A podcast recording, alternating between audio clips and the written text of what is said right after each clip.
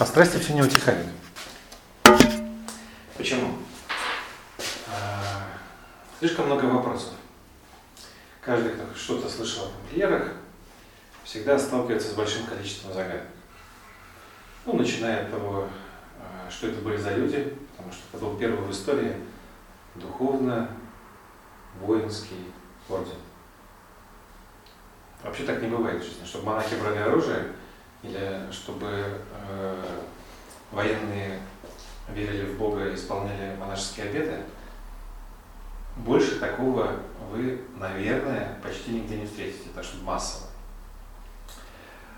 А, слишком много вопросов относительно источника. Извиняюсь, просто хотел сказать насчет э, мусульман, то есть у этих, у на Мухаммед такую идею раньше вел 7 веке. Ну, справедливости ради, самые главные враги тамплиеров, ассасины, формально враги, потому что э, они с ними сражались, но при этом у многих историков складывается ощущение, что делали какое-то одно дело. Э, они были чем-то похожи, но э, такой пик э, духовности и одновременно воинской силы, его историки единогласно отдают тамплиерам как первому и единственному в таком роде объединению. Но загадки этим не исчерпываются. Тамплиеры очень много сделали. Э, очень, многое, но, очень много нового, что родилось в то время в Европе, об этом поговорим сегодня отдельно, принадлежит им. У них был флот, они плавали далеко, они строили дороги, Э, они создали банковскую систему, они первыми применяли обезболивающие средства, они использовали компас. Э, в общем, такое ощущение, что они э, сознательно несли какой-то непонятный, удивительный цивилизаторный импульс. Но больше всего загадок, пожалуй, всего связано с тем, куда они делись. Потому что это, опять же, единственный в истории случай, когда огромное количество людей обладавших потрясающим политическим и военным влиянием в своем регионе, добровольно отказались от этого влияния. И просто занялись другой работой. А, встретить что-то подобное очень и очень сложно. А, страсти не утихают еще и потому, что против тамплиеров выдвинуто огромное количество обвинений. И официальных, и, что называется, на уровне слухов.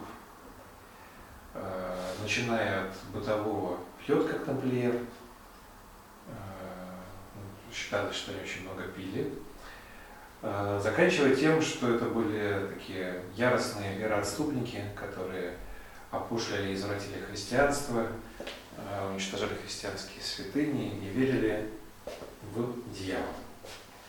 И так тоже говорят. Все это имеет под собой какие-то основания, поэтому страсти кипят до сих пор, э, люди спорят. Ну и, по всей видимости, единственный более-менее надежный способ по всему этому разбираться, это знакомиться с их историей и с тем, что тамплиеры на самом деле сделали.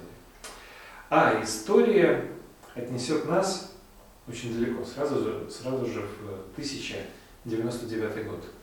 Это был год очень большой радости.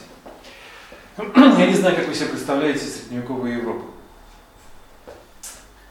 А, как-нибудь представляете, что, как вам кажется, делали люди а, примерно в начале XI века? Как жили, куда ходили, что читали, во что верили, чем занимались. Интернета не было. Что? Ну, что? Много читали, а? ходили, скорее всего, наверное. Почему вряд ли много читали? Ну, только отдельные слои. И читали мало, потому что книги были только в монастыре. А, ну, а вот что давало такой смысл, стимул, а, какой-то вот драйв жизни?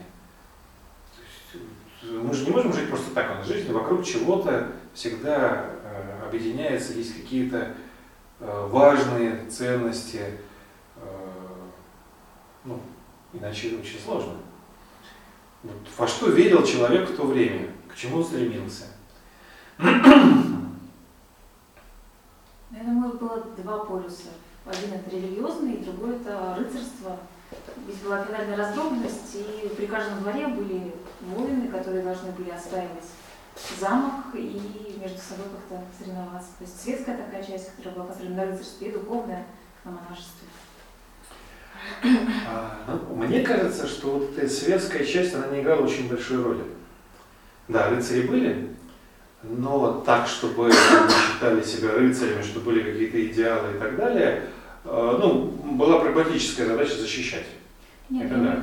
идеал сравниться в силе между собой. Посорев- Ну, посоревноваться, да. Вот если говорить о духовной составляющей, то тут я соглашусь, потому что церковь играла э, потрясающую роль, ну, то есть главенствующую. Каждый человек того времени в Европе был христианином. Вариантов не было. Более того, э, от рождения и на протяжении всей жизни он сталкивался с четко определенными сферами жизни, которые регулировались церковными догматами, а поскольку время для самой церкви это было не очень простое, то количество этих догматов возрастало, а если вы помните из истории, количество людей, которые следовали этим догматам, стремилось к нулю. Потому что подвижников, настоящих подвижников, это время уже миру особо не являло. Были исключения, но очень мало. И на протяжении веков такая ситуация привела к очень интересному результату, когда люди во Христа верили, то есть знали, что так должно быть. А в жизни подтверждение тому, как необходимо жить, как необходимо действовать, почему это должно быть так, почти не находили. Э, Каждый верующий человек сталкивался с э, очень простой банальной проблемой, э, что те, кто рассказывал о догматах, те, кто доносил идеи церкви, сами не следовали тем предписаниям, о которых они говорили. То есть, рассказывая о том, как следует жить, эти люди, а это, как правило, ну, духовенство было достаточно состоятельным в то время, эти люди э, не вели соответствующей не то что духовной, нравственной даже жизни. И э, вот эта потребность в каком-то свежем, э, подлинном, в чем-то настоящем, что нужно каждому человеку для того, чтобы обрести собственную опору в жизни, потребность росла. То есть Христос был, учение дал, но живых примеров того, как следовать этому учению, было крайне мало. И постепенно в обществе росла огромная потребность вернуться к первоисточнику. Поэтому э, весть о том, что в результате первого крестового похода в 1099 году был освобожден Иерусалим, а вы представьте себе, что э, Иерусалим, то место, где родилось христианство, колыбель, находился в руках мусульман. И для любого христианина это было страшно. Как так? Самое святое у, ну назовем вещи своими именами, у врага. Так вот, когда в результате первого крестового похода Иерусалим был отбит, это стало какой-то совершенно ну, просто фантастической новостью для всего христианского мира. И э, по всем христианским странам понеслась, пронеслась весть, идея о том, что теперь есть возможность вернуться к источнику, поклониться, возобновиться, э, очиститься, искупить грехи, ну все что угодно. Короче говоря, люди со всех сторон потянулись в святую землю. Вот географию представляете, где находится святая земля? А, Если как представить восточную конечность Средиземного моря, то вся Европа, она где-то вот здесь, ну здесь вот есть сапожок Италии где-то, а Иерусалим вот здесь.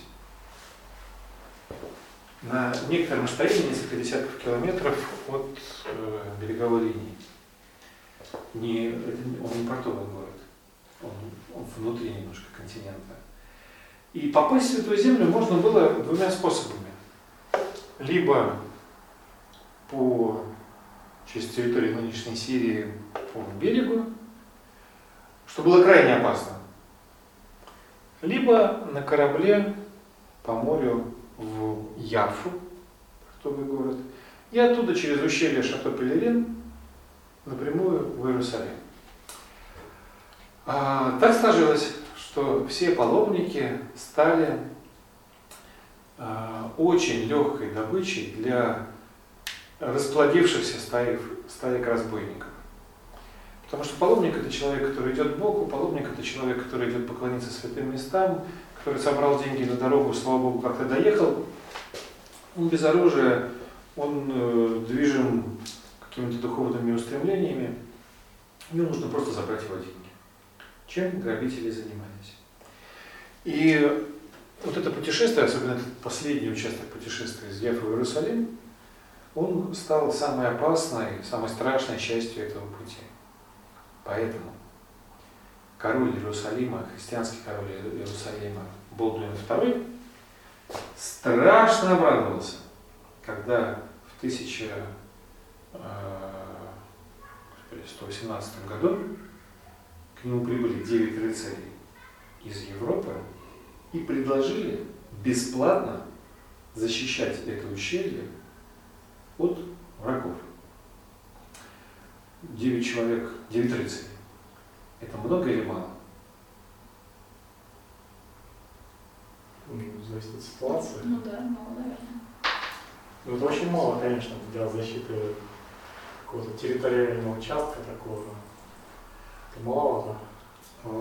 Интересно, что изменилось э, наше представление. Для того времени 10 вооруженных, подготовленных рыцарей – это была армия. Настоящая армия, потому что эти люди имели лошадей, умели сражаться верхом и были подготовлены как воины. То есть рыцарь э, включал в себя не только доспехи, но и навыки, а 10 человек, способных сражаться вместе, знающих тактику боя, это была очень серьезная сила. То есть для разбойников это была страшная кара. Ну, их было 9, не 10. Это были очень любопытные люди. А, возглавлял их Гугод Депаин. А, человек не особо знатного рода.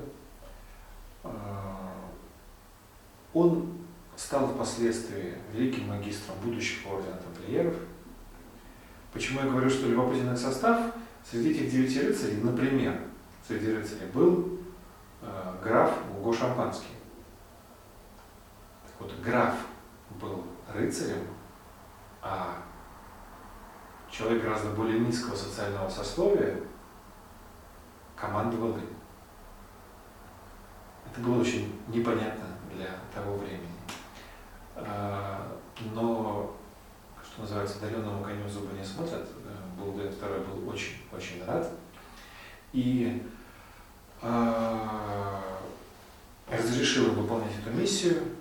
Поскольку они приехали без какого-либо имущества и не знали, где жить, он выделил им дом, или, скажем так, не дом, а э, место э, на развалинах бывших конюшен древнего легендарного храма Соломона на Храмовой горе. Очень интересное место. Сейчас там находится мусульманская мечеть Алякса в Иерусалиме на Храмовой горе. Вот под этой мечетью в конюшнях легендарного храма Соломона, храм, который был построен очень-очень давно, потом разрушен неоднократно, вот в этом помещении поселились эти девять рыцарей. По-французски храм Тампль, в народе этих девятерых странных людей очень быстро стали называть храмовниками. Люди, которые живут под храмом. А, храмовниками или тамплиерами. Так появилось их название. Хотя ордена еще не было. Тамплиерами их уже называли, а орден они еще не создавали. А, что удивило Голдуина II? Что эти девять человек неожиданно для него приняли монашеские обеты. бедности, послушания и безбрачия. Три традиционных монашеских обета, плюс четвертый а, обет защиты пилигримов. Они поклялись защищать пилигримов. И впоследствии, на протяжении 200 лет, все тамплиеры, которые вступали в орден, принимали три монашеских обета и четвертый обет защиты пилигримов. Интересно, что в 1192 году христианский мир заново потерял святую землю. А, мусульмане отбили а, Иерусалим, ну и большую часть Святой Земли. Орден существовал еще сто лет.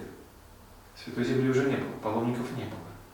Но тамплиеры продолжали давать четыре обета, три монашеских и обет защиты пилигримов. Чем они занимались? А, самый правильный ответ на этот вопрос никто не знает. Днем они защищали ущелье, ну, патрулировали его, по сути дела.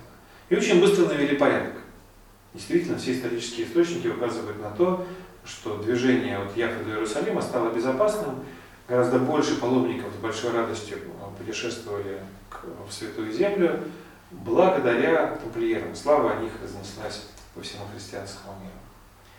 Но что они делали после этого, об этом ходили легенды. Некоторые легенды говорили, что они начали вести раскопки в подвале храма Соломона. И что-то там нашли. Некоторые легенды говорили, что они нашли там не что-то, а свитки завета. Ветхого Завета, э, то, что казалось утраченным, э, что вот они их раскопали, завладели ими, и отсюда все будущие чудеса, которыми они обладали. А, есть отдельная история, которая говорит о том, что тамплиеры каким-то образом обнаружили Святой Грааль. И, как положено Святому Граалю, он дал силу, богатство, чудодейственные возможности и все такое. Но, если смотреть правде в глаза, то никто не знает, что на самом деле они там делали. Что известно? Известно, что на протяжении 9 лет тамплиеры никого не принимали в свой орден. Вообще никого. А, это было очень странно, потому что многие хотели. Это была такая прославленная гвардия, э, добрые, хорошие, сильные, богатые люди, готовы были подключиться к этому благородному делу, а их не брали. То есть на протяжении 9 лет это достаточно долго. Они оставались такой замкнутой общиной, ведущей загадочную деятельность. Пошли разные слухи. Но самое удивительное случилось по истечении этих 9 лет, когда в 1128 году а, тогдашний папа собрал церковный собор, это очень серьезное мероприятие, всю католическую церковь собрать на собор, это очень серьезно, для того, чтобы учредить орден тамплиеров. Но это еще полбеды. Как вы думаете, где можно собрать церковный собор? Место же нужно где-то. Где бы вы собрали? Будь ваша воля. Ну, Ватикан, где-то там. В Риме неплохо, согласен. Иерусалим. Иерусалим тоже не самое плохое место. Ну, в Париже можно, в конце концов, да, как-то все-таки Европа тяготела. А, собор прошел в Труа. Это, говоря нашим языком, деревня на землях графа Шампанского – а, куда приехали церковные иерархи со всего мира, и там, в этой деревне, они учреждали орден тамплиеров. Инициатором всего этого выступил святой Бернар, или Бернар Клервосский. А, еще одна загадочная личность, а, я все время, когда о нем читал, представлял его могущественным стариком, похожим на Гэндальфа мудрый, э, седовласый, могущественный. Он был очень тщедушным с виду, худеньким. молодым, ему было чуть больше 25 лет в это время, и удивительно могучим духовно. Это был человек, которого боялись короли. Папа Римский тогдашний был его учеником, я тоже его боялся. А что давало такую силу Бернара? Бернару? Это был редкий пример человека, у которого слово не расходилось с делом. То, во что он верил, а, то, чему, о чем он говорил, то, чем он занимался, это все отражалось э, в его образе жизни. Он был главой ордена цистерианцев, если вы знаете из истории, это первый орден, который сменил монашеское облачение с черного на белое. Мы привыкли видеть монахов в черном. Ну, это символ ухода от мира, погружения в себя, э, какого-то внутреннего света. Бернар вводит белое облачение как символ духовной и нравственной чистоты. Для него служение Господу подразумевало прежде всего внутреннюю чистоту монаха. Э, белое облачение цистерианцев впоследствии переходит к тамплиерам. Тамплиеры получают свои знаменитые белые накидки с красным крестом, отличительным их знаком. Но не в накидках дело. Бернар на церковном соборе произносит э, знаменитую свою программную речь, которая есть, описана, переведена на русский язык, и называется «Похвала новому рыцарству». Э, в этой речи он говорит, что на свет родилось новое рыцарство, которого мир не знал раньше. Этот кусочек я вам прочитаю. На свет появился новый тип рыцарства, неизвестный прошедшим векам. Он непрерывно ведет войну на два фронта.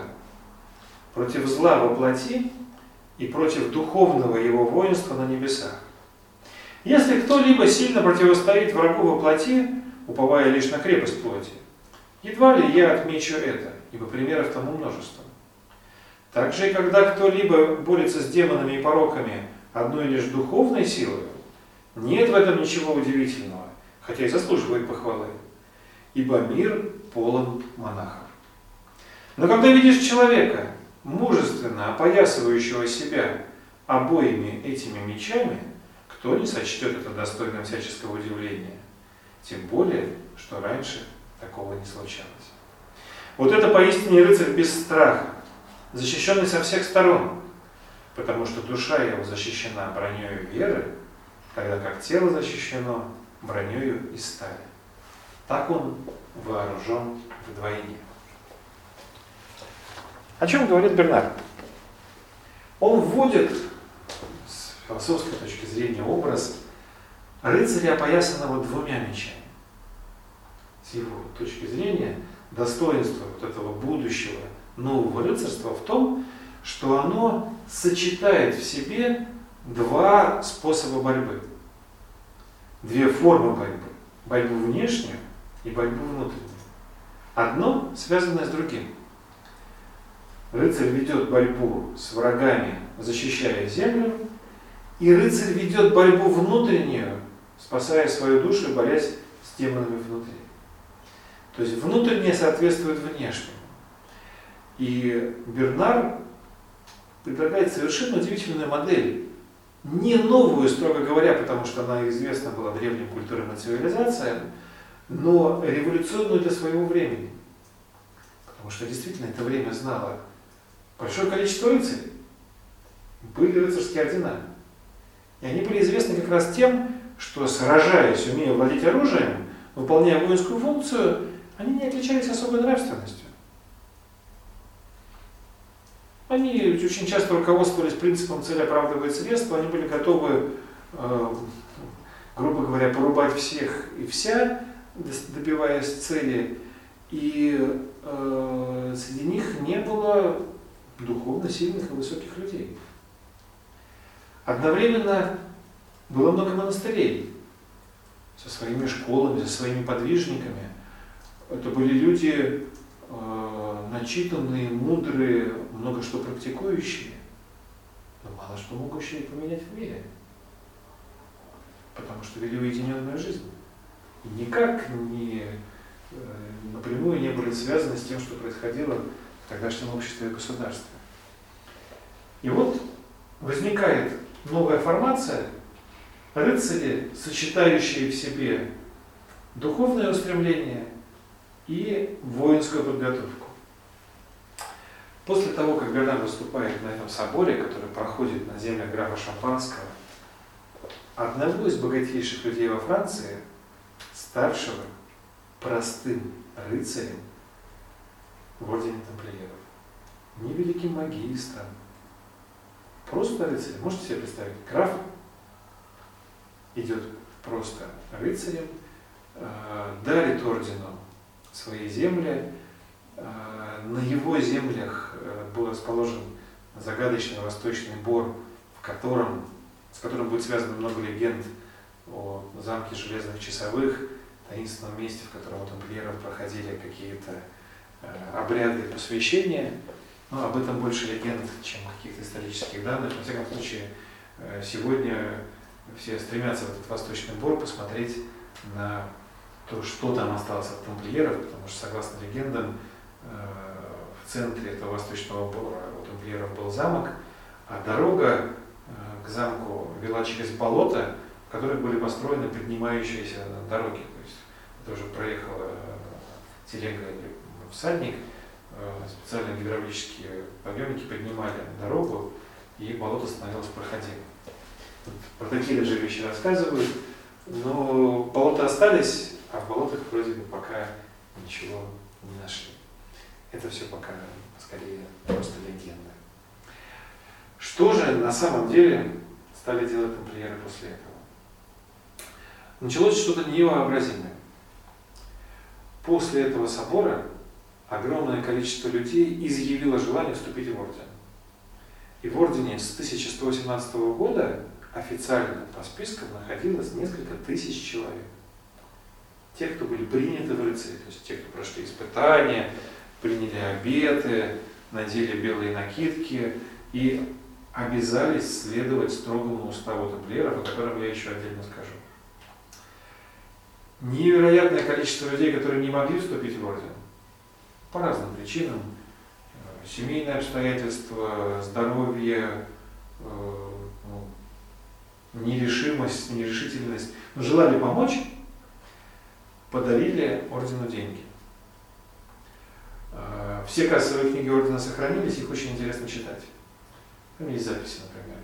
Булочник такой-то принес э, и передал в дар ордену один суд. Это несколько копеек. Мелкая очень монетка. Следом запись. В 1000 131 году король Арагона э, Альфонсо I, э, почивший такого-то числа, своим завещанием передает ордену треть своего королевства. И так дальше. Треть королевства. Король подарил. А, кто-то подарил остров, кто-то подарил лошадей, кто-то подарил деньги это количество пожертвований, оно было невероятное количество. А, орден был очень интересно устроен. В главе ордена стоял великий магистр. Духовное или светское лицо. Да, значит, не скажешь. Монах. И при этом воин. Весь вопрос в том, кому подчинялся орден. Кто управлял? Вот формально орден был духовным образованием. По своим документам, по уставу, орден подчинялся напрямую папе римскому. Папа же римский, в силу особых заслуг ордена, освободил его от пошлины подати. То есть экономически это было очень привлекательное образование. Даров много, налогов почти никаких. Почему Римская католическая церковь допустила это, остается загадкой. Чем занимались тамплиеры после того, как э, был учрежден орден, создана структура, э, были оформлены юридические все взаимоотношения с церковью. Прежде всего, защиты пилигримов и Святой Земли. Тамплиеры участвовали во всех крестовых походах. И э, очень интересно, вы, наверное, слышали о крестовых походах, это же не самое благовидное дело. Если историю знаете, то есть во время этих походов было разграблено э, очень много, и погибло очень много людей несправедливо. Тамплиеры должны были в них участвовать, потому что это все инспирировалось церковью. Но интересно, тоже исторические источники это подтверждают, что тамплиеры всегда стояли отдельным лагерем. И если кто-то занимался мародерством, то не тамплиеры. Их лагерь всегда был оцеплен, там всегда был простой порядок. Э, они всегда следовали своему уставу. Очень интересно читать устав тамплиеров. Есть вещи, которые цитируют все. Тамплиер не должен отступать до тех пор, пока трижды не подвергнется нападению. Тамплиер должен наступать, даже если силы противника превосходят втрое. И так далее. То есть очень суровые правила, э, заставляющие э, вести очень активную воинскую жизнь и не менее активную духовную. Тамплиер должен молиться, как вы думаете, сколько раз в день? Около восьми подходов только. Ну, то есть моментов, когда нужно... А каждый из этих моментов описан настолько досконально, что там ну, приличное время требуется. И неважно, стоишь ты лагерем или ты в походе. Пришло время, должен исполнять монашеские ритуалы. А, возможно, в этом, возможно, в чем-то еще секрет удивительной духовной стойкости тамплиеров. А, среди них никто никогда не бежал с поля боя, не бросал оружие, не покидал орден добровольно. Были те, кто нарушал обеты, и они изгонялись из ордена. А, чем они занимались, кроме защиты Святой Земли? Опять же, давайте представим себе, что такое Европа 12-13 веков. Территориально. Где это все происходит? Орден Тамплиеров был распространен в Франции, э, Англии, Испании, Португалии и в Святой Земле. Что на этих территориях тогда было? отдельные королевство. Да, да, да, отдельные королевства почти никак не связаны между собой. А, те системы коммуникации, которые были построены еще во времена Римской империи, то есть 4, 5, 6 века нашей эры, отчасти пришли в упадок, нового ничего не было построено, поэтому э, то, что мы называем феодальной раздробленностью, это как раз про Европу этого времени. К чему приводит отсутствие коммуникации между людьми? Ну, то есть представьте себе, вот одно королевство, второе королевство, третье королевство, а выехать из одного во второе страшно. Потому что по дороге может случиться все, что угодно.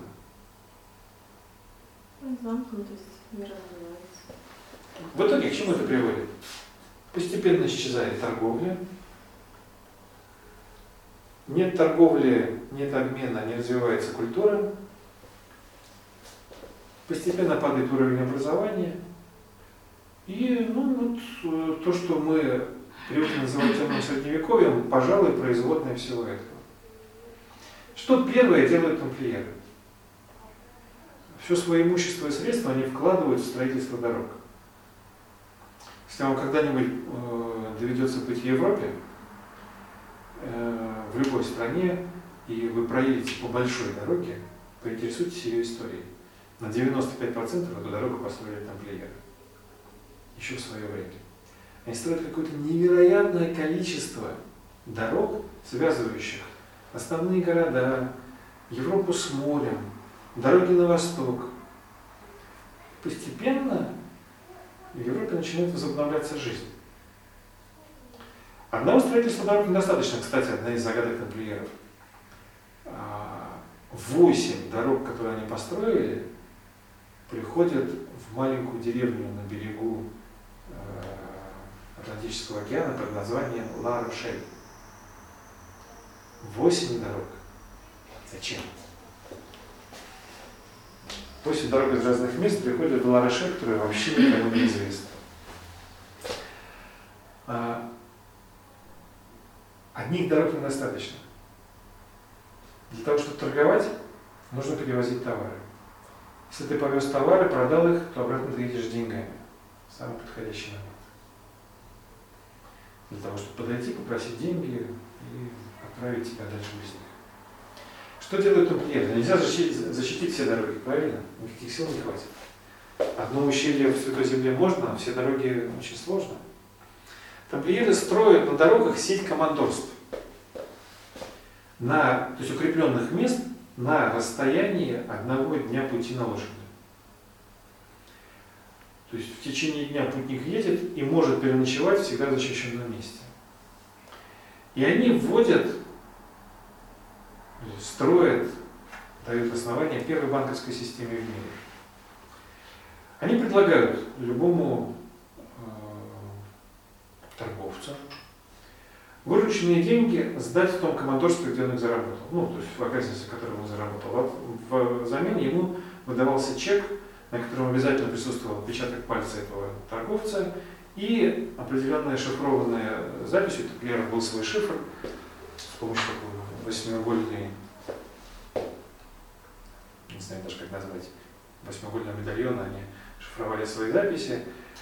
Э, в итоге с этим чеком можно было приехать в любое другое командорство, в другом месте, предъявить его и получить свои деньги назад. Таким образом, путешествие между командорствами стало безопасным. В одном месте сдаешь деньги, берешь чек. Чек без тебя, без твоего согласия бессмысленно. То есть чек отнять можно, но обналичить ты его не можешь, нужен владелец. Поэтому путешествия сразу стали гораздо безопаснее. Итог возрастает сначала товарный, а потом культурный обмен между городами и между Востоком и Западом. То есть Европа начинает сообщаться с Востоком. С Востока приходят в Европу не только пряности, э, разные хитрые товары, но и книги, ученые, новые знания, технологии. Европа начинает достаточно бурно развиваться. В первую очередь сами тамплиеры. Они первыми в Европе применяют компас. Они строят самый мощный флот. Есть много-много-много разных красивых историй о том, куда плавали тамплиеры. А, но ни одна из них однозначно не подтверждена.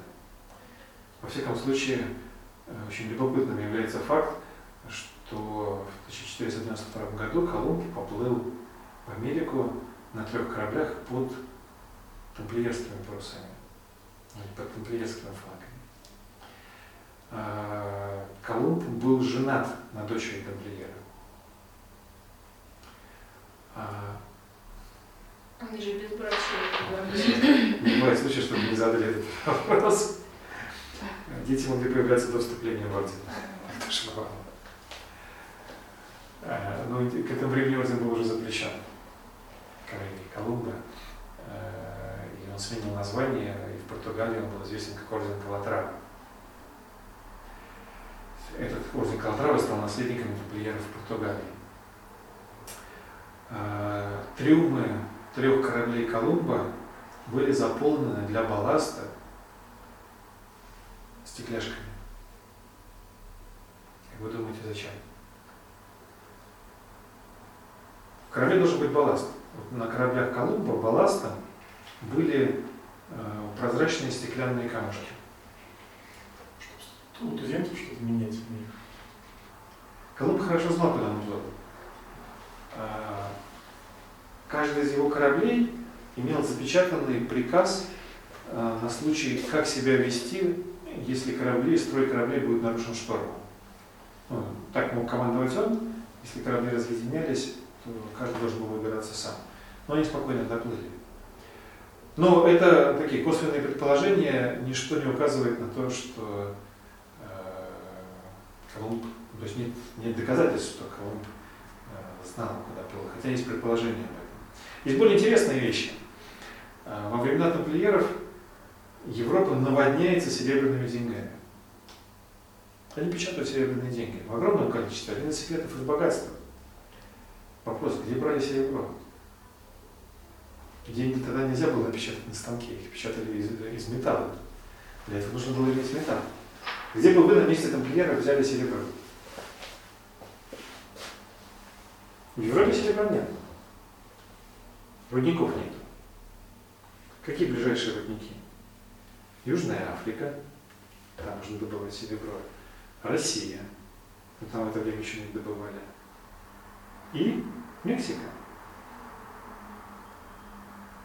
А... Мексика это другой континент. Так вот, на восточном побережье Мексики а, были найдены, построены на берегу плавильные печи, в которых плавили серебро. Зачем мексиканским индейцам, туземцам, как мы их называем, плавить серебро на берегу?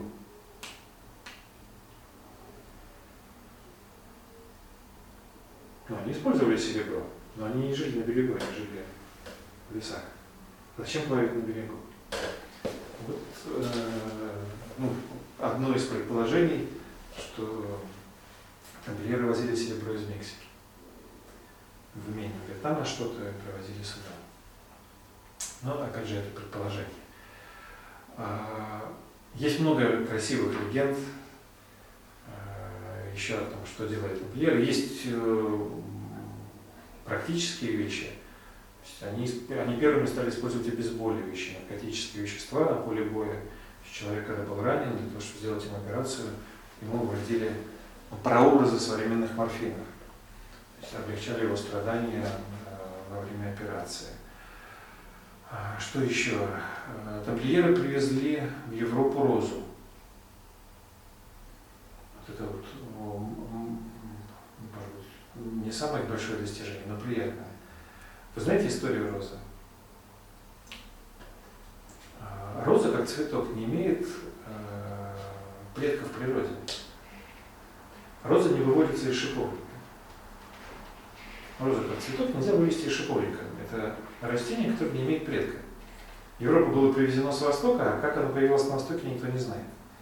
С тоже связано много легенд. Говорят, что это какой-то искусственно созданный выведенный цветок восточными магами и волшебниками. Вот благодаря тамплиерам роза попала в Европу, и дамы могут благодарить их за то, что у нас сегодня это факт. Сегодня есть этот цветок. Тамплиеры привозят в Европу туринскую плащаницу, а, привозят огромное количество рукописей. А, тамплиеры имели огромное политическое влияние. А, представьте себе, около пяти тысяч членов ордена – это подготовленные рыцари, сплоченные, готовые взяться за оружие и имеющие огромное богатство, находящиеся территориально в разных странах, но не подчиняющиеся властям ни одной из этих стран. Франция, Англия, Португалия, Испания. В основном, конечно, Франция, больше всего там. Но формально они подчиняются только великому магистру, который подчиняется папе. Ни один из королей не имеет над ними своей власти. Огромная армия, объединенная общими целями. Опасная сила. Кроме того, очень богатые люди. Богатство тамплиеров благодаря умелому управлению было таким большим, что они э, субсидировали целое государство. В частности, корона Англии, корона английского монарха была заложена во французском тампле, э, потому что королю не хватало денег. Его корона хранилась в Париже, представляете, как для англичанина, что это такое? в подвале французского дома тамплиеров.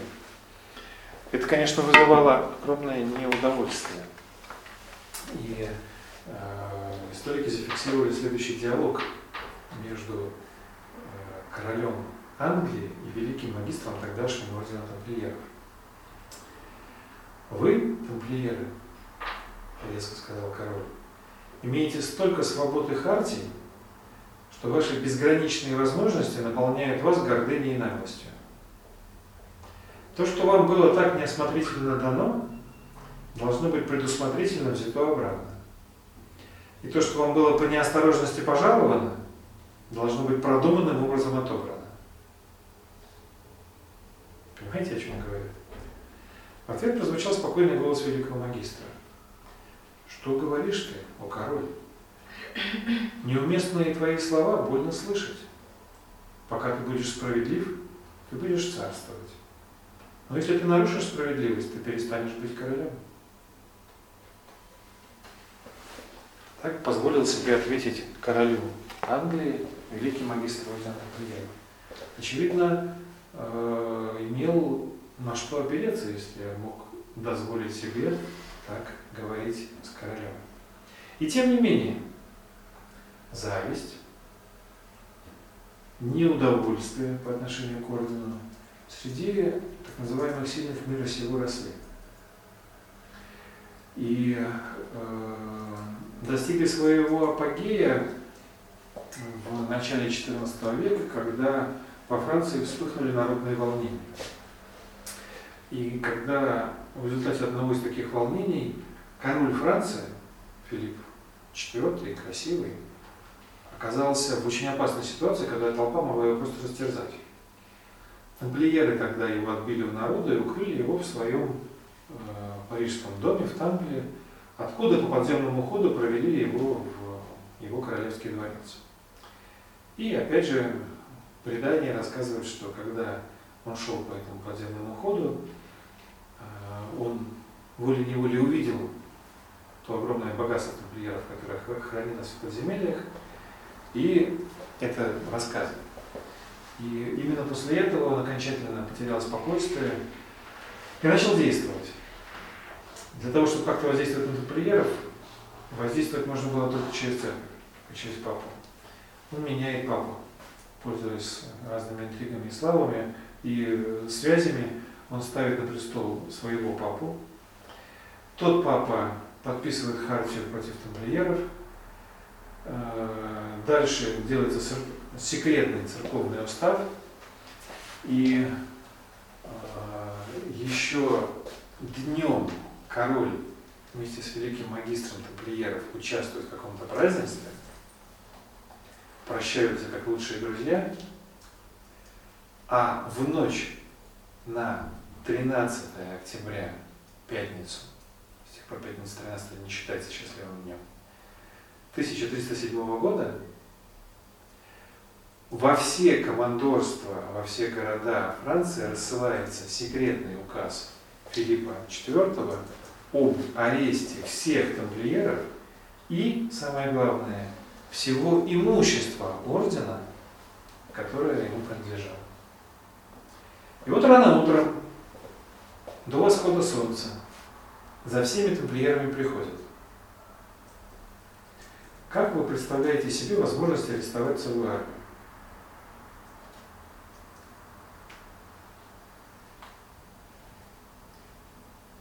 Представьте себе, несколько тысяч людей, являющихся гвардией тогдашней Франции.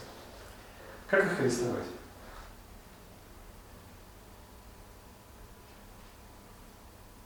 У них больше, во-первых, чем сил у короля. Во-вторых, они лучше подготовлены. Но и при этом тамплиеры отличались еще очень большой отвагой. И никогда не отступали. Как арестовать?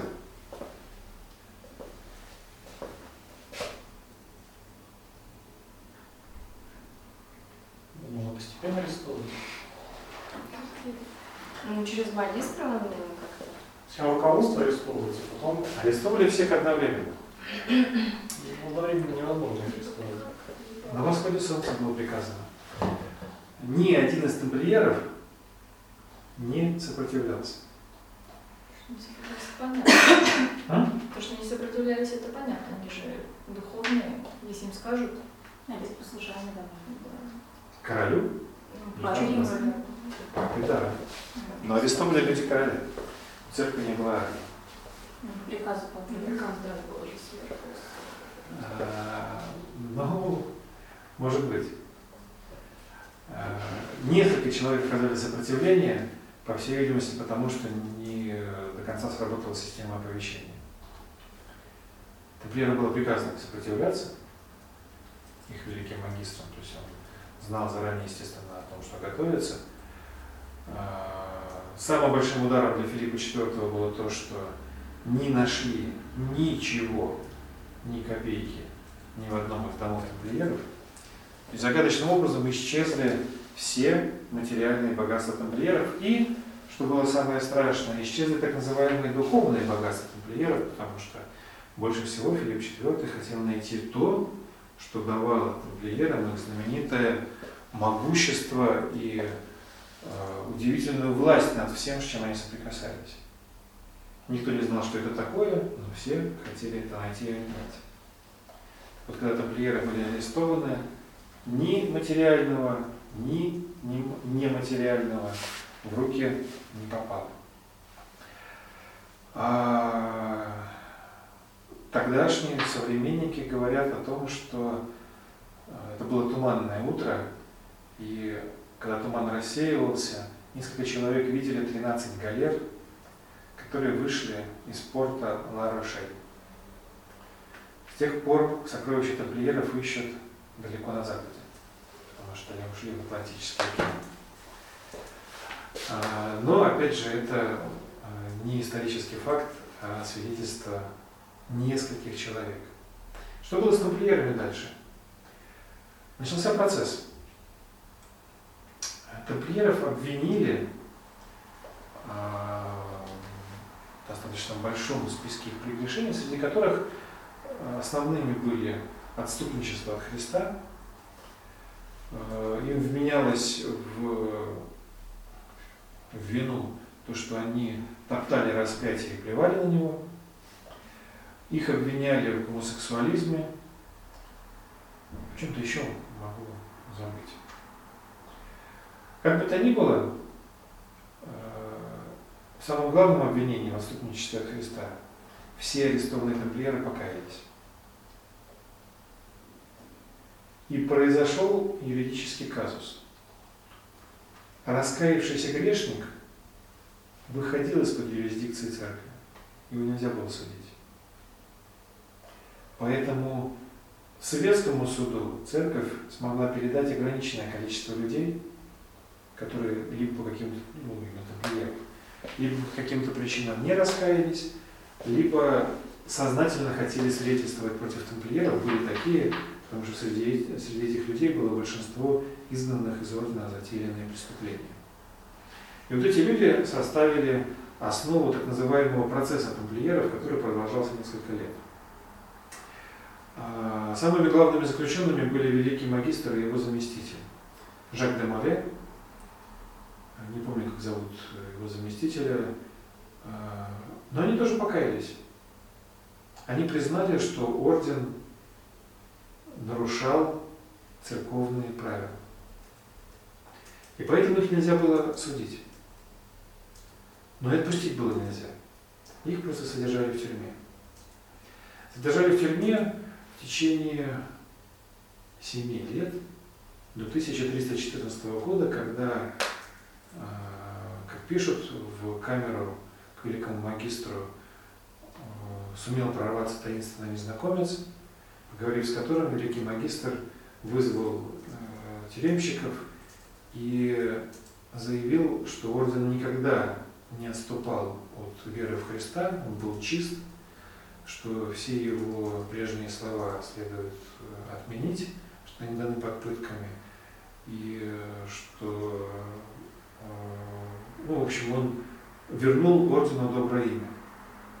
Соответственно, церковь получила право казнить его, и утром он дал эти показания, а вечером его уже сожгли на одном из островов на Сене, реке Сене. Так в 1314 году формально прекратил существование ордена Тамплиеров, оставив огромное количество вопросов. Что с ними было дальше? Э, Поскольку все тамплиеры избежали, почти все, каких-либо репрессий, проблем и так далее, они спокойно вступили в другие ордена. В частности, только во Франции подвергался преследованию орден тамплиеров, в Испании и в Португалии он продолжал существовать под своим именем и постепенно сменил имя на орден Калатрава. Но уже не был таким славным, уже не было таких великих магистров, но тем не менее люди продолжали какую-то деятельность. Что же стало с орденом тамплиеров? Что это было вообще за образование? Зачем оно было? А, он возник взрывообразно в 1128 году. В один момент, то есть, пух, и возник орден.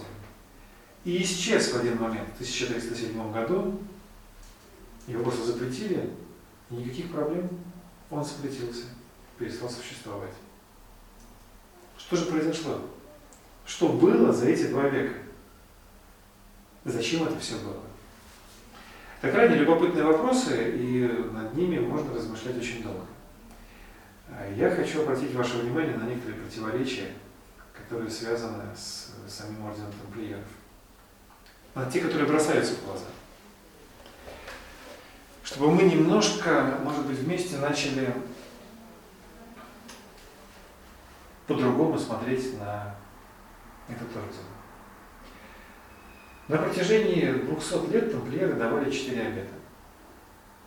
Бедности, послушание, безбрачие и целомудрие и защита пилигримов. Давайте попробуем разобраться.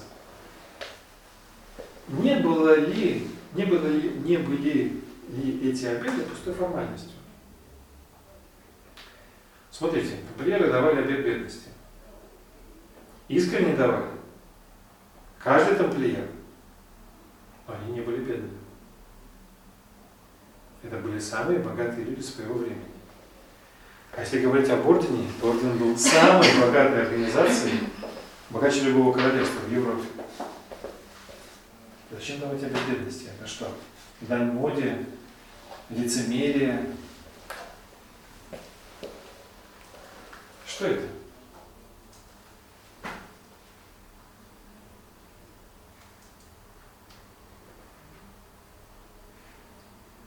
Нет, ну, то есть логично, это же была не частная собственность, они относились к этим богатствам как к собственности ордена, или даже не ордена, а может быть накопленным для каких-то целей. Никаких. Ну, то и было не, не знаю. Какие-то видимо, были. Почему? Почему нельзя было обойтись без этого обета? То есть в чем был, как вам кажется, в чем был смысл обета бедности? Ведь, ну согласитесь, ну нам-то кажется на первый взгляд лишняя головная боль.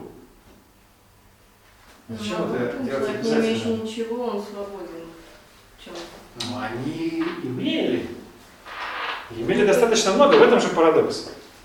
Опять же, как правильно говорилось, не, не частная собственность, не я конкретно заработала деньги, и я ими как-то распоряжаюсь свою личную в угоду себе дарили люди деньги и использовались не на то, чтобы покушать и попить и красиво жить, а чтобы вот просветить какой-то деятельностью, не знаю, дороги строить. Ну, хорошо. А зачем давать вот этот обед? Почему нельзя было просто нормально использовать эти деньги на культурно-просветительские цели? Соблазн велик. А что, обед избавляет от соблазна? Ну, помогает бороться с ним. Но вот очень интересно. А, я не в состоянии анализировать монашеский обет бедности, чисто монашеский.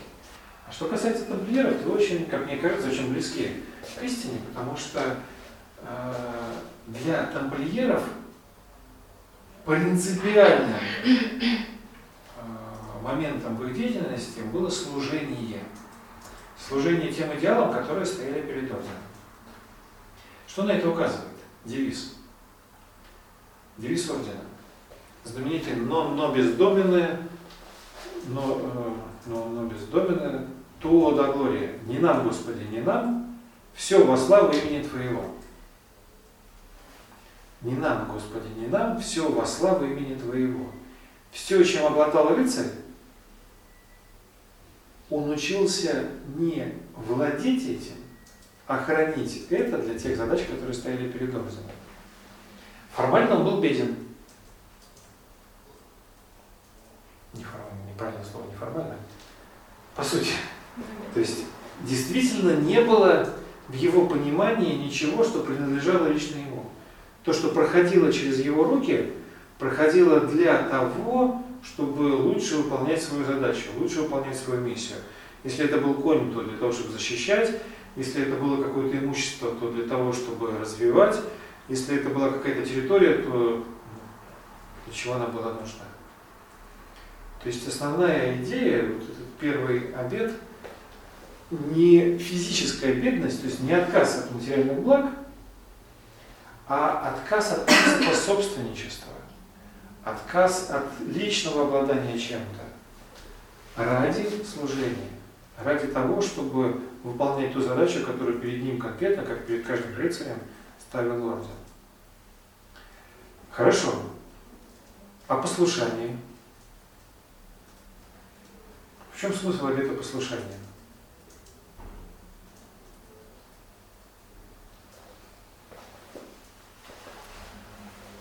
Ну, Наверное, давайте. Какие-то свои, А? смирять себя, наверное, в чем-то.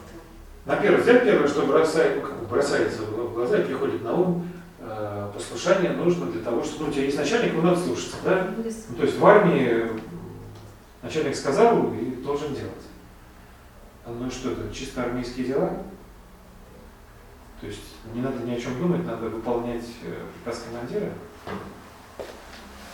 Конечно, невозможно Ну, координировать, наверное, организацию. А? Это момент как дисциплины, да, но не только наверняка.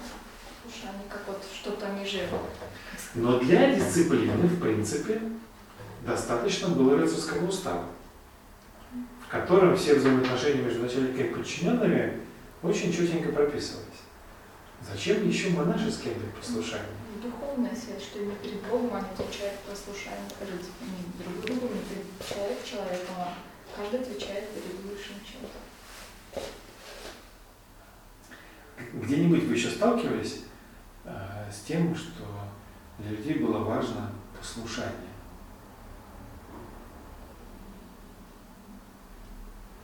Ну,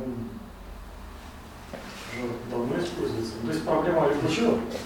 Ну, проблема любых законов то, что человек боится их нарушать, а, за то, что поэтому получит наказание. Но получит наказание только в том случае, если кто-то увидит, что он сделал, нарушил. А если он считает, что его бы накажет Бог, то он ну, уже знает, что он не может совершить какое-то деяние, потому что Бог повсюду и везде как бы сможет увидеть его преступление. Соответственно, если он дает обед, значит он нарушает этот обед перед Богом. Соответственно, сила этого обета гораздо сильнее, чем любой там, устав рыцарский, любые наказания, которые, возможно, будут за нарушение. Ну, как версия может быть. Ну, то есть, чтобы держать тамплиеров в страхе. А, ну, не в Ну, страхе. Ответственность, зачем страх? Нет, это не страх, просто ответственность страхе, а чтобы по- поддерживать порядок, чтобы поддерживать дисциплину, культуру. Для дисциплины и порядка достаточно устава. Послушание подразумевает нечто еще. В чем смысл послушания? Что э, старший в ордене лучше тебя знает, что и как. Мгм. Надо предполагать некоторый рост. Зачем? Где, где вы еще сталкивались с послушанием? Учебных заведениях. М? Учебных заведениях. В институте. Интересно, что это, это чисто восточный принцип. То есть э, послушание э, всегда требовалось э, от ученика по отношению к своему гуру. Это принцип обучения. Ты не можешь научиться чему-то, если ты считаешь, что ты лучше своего учителя что-то знаешь. И ты должен развить в себе навык прислушиваться. Здесь очень тон- э, тонкий момент. Э, Не надо отождествлять э, послушание с слепой, слепым повиновением. Здесь не вопрос тупо выполнять. Здесь вопрос научиться прислушиваться к тому, что говорит и делает тот, кто мудрее тебя. А что для этого необходимо? В каком случае ты это будешь делать? В каком случае человек будет прислушиваться и будет проявлять послушание не насильственно, а естественно? В случае авторитета. Он хочет этого. Авторитета своего учителя, наставника. Да. Это идеальный случай. А если его нет? То есть это то, что требуется от учителя. А послушание, обет послушания я даю. Что развивает во мне обет послушания? Тогда некоторые м, принятия общих целей и ценностей. То есть если несколько человек понимают э, некоторую общую идею и определяются, что у них будет кто-то там, допустим, главный, ведущий, то они как э, приняв эту идею, то есть они уже придерживаются принятого курса. То есть тогда они уже слушаются, потому что они приняли некую общую идею. А а что, что заставит меня слушаться? Только то, что я Выбор. понимаю? Это ненадолго. Послушание во всех э, восточных, ну и в части западных школ, это была одна из практик ученических, потому что она развивает естественную человеческую преданность и любовь.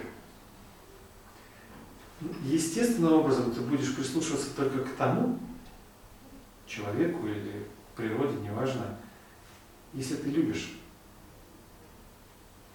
если ты искренне предан. Когда ребенок любит родителей, он автоматически слушает их. Если один человек, он, как ты правильно говоришь, уважает другого, может быть, не любовь, но это что-то близкое уважение, тоже автоматически прислушиваешься. Но очень сложно научить человека любить. И одна из задач этого обета была именно развитие подобного отношения, подобного качества. А, на мой взгляд, это свидетельствует о том, что тамплиеры были хорошо знакомы с некоторыми древними традициями. И не случайно они провели в эти 9 лет загадочных, ни с кем не общаясь, в поиске чего-то, возможно, что-то они все-таки обнаружили. Что дало им такие традиции, такое отношение, такую внутреннюю стойкость. Хорошо, а целомудрие. Зачем от воина требовать внутренней чистоты? Не отвлекался.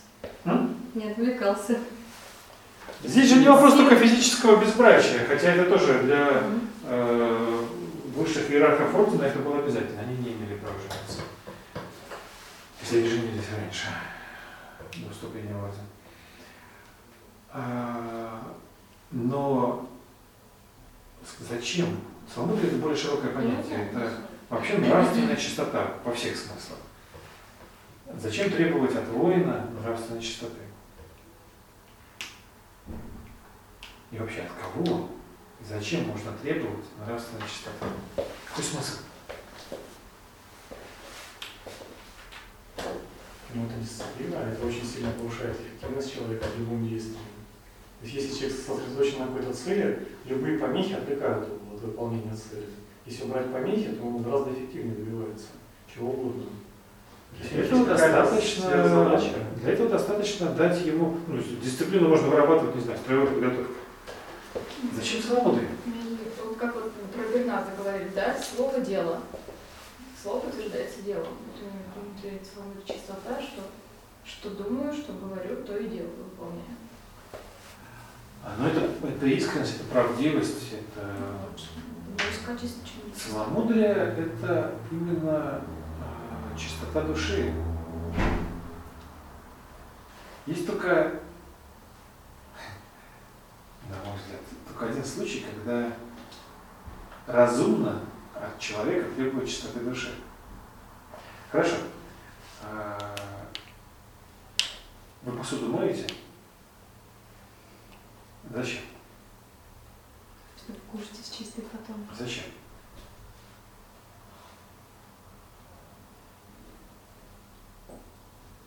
Чем радость кушать из чистой посуды?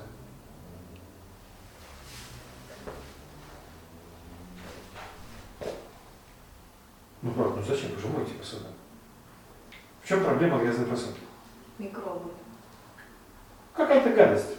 То есть можно Заразиться. передать от чего-то старого какую-то гадость сюда. Мне это не нужно. Поэтому я смываю и хочу, чтобы было чистое. То же самое всегда возникает, когда есть необходимость в передаче чего-то. Любая школа, связанная с передачей учения, всегда требует чистоты. Потому что вопрос передачи – это не вопрос чистоты изначального учения, а вопрос в большей степени чистоты тех сосудов, через которые оно пройдет. Если взять очень чистую воду, несколько грязных баночек, и переливать ее последовательно из одной баночки в другую, то что в конце у нас будет?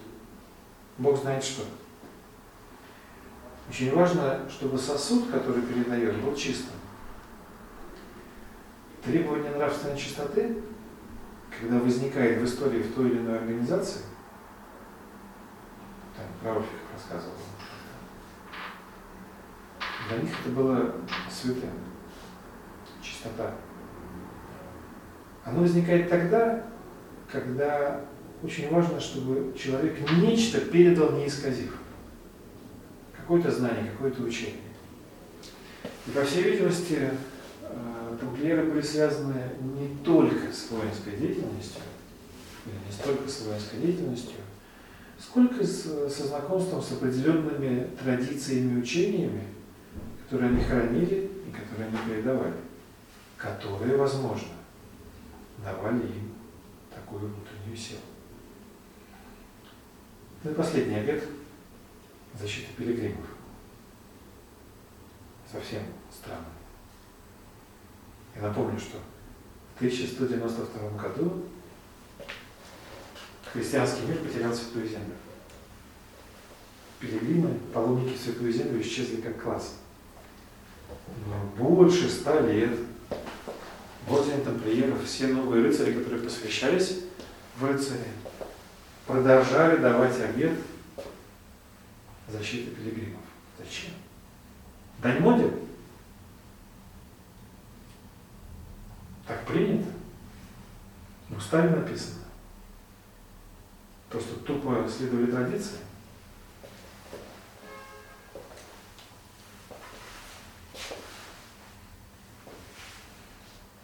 Ну, во-первых, там благородная цель, и потом... Но они же их реально защищали. То есть я обещаю и заранее знаю, что ни один пилигрим мне не встретится.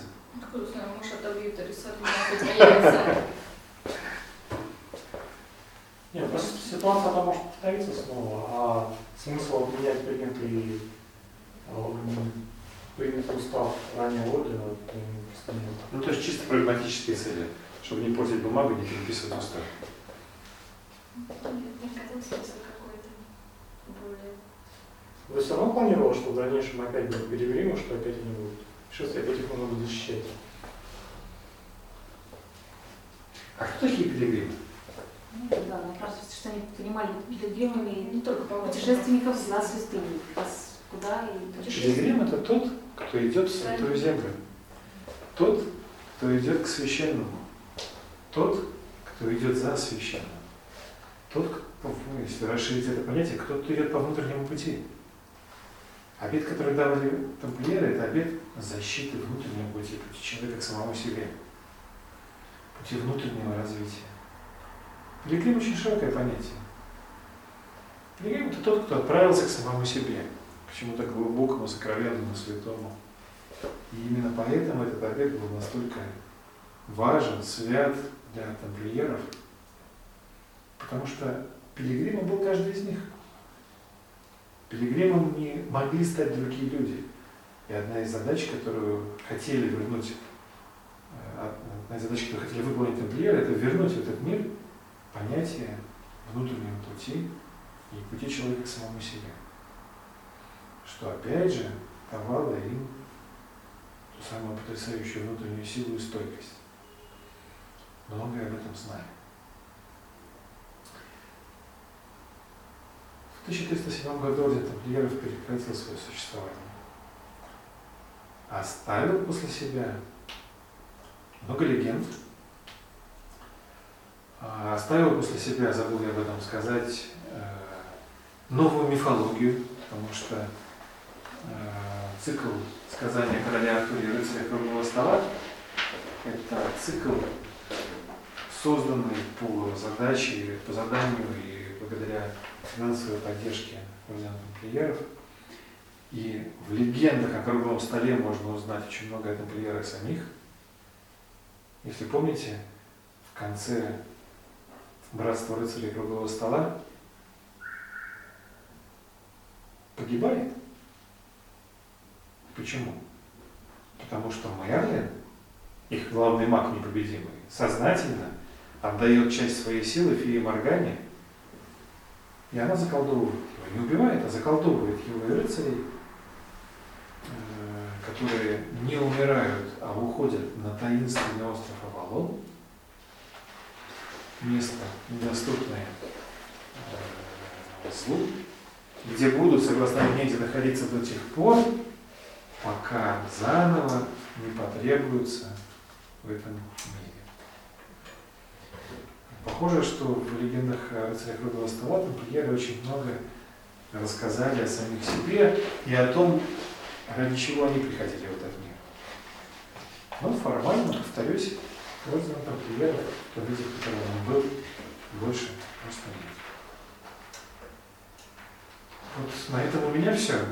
Но я с удовольствием поговорю о тех загадках и тайнах, которые интересуют вас, если интересуют.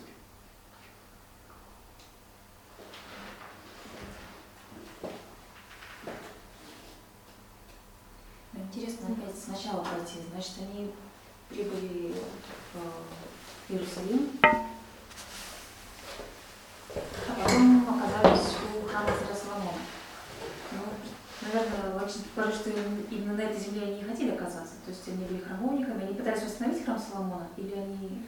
Нет, нет, это им выделил то, что они стали храмовниками, То есть это чисто случайное стечение а, это их прозвище. То, что им э, выделили место на руинах храма Соломона, я думаю, что это стечение обстоятельств их называли бедные рыцари Христовы, одно из прозвищ. Они были реально бедными. На печати ордена изображены два тамплиера на одной лошади, то есть это отражение реальности, они не хватало лошадей в первое время. А, Ну, просто устоялось в истории название тамплиеры храмовники. Могло и другое быть. Я не помню официальное название ордена, которое его ставят. Рыцари по Христа и храма Соломона, как-то так. Какое-то такое очень торжественное название.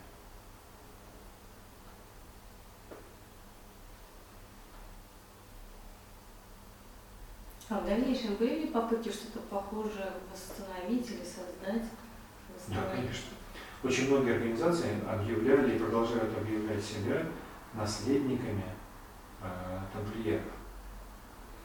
Интересно, э, что несмотря на то, что э, уничтожили орден, запретили орден тамплиеров, э, некоторые задачи, которые начинаются разные тайные загадки и слухи, которые решали тамплиеры, продолжали э, решать вплоть до 19 по-моему, века.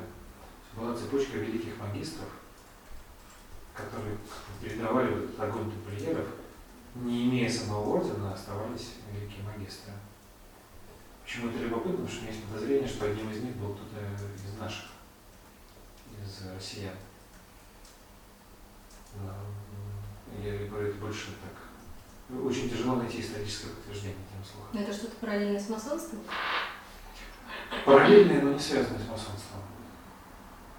Масонство отдельная Почему думаете, что один был из наших?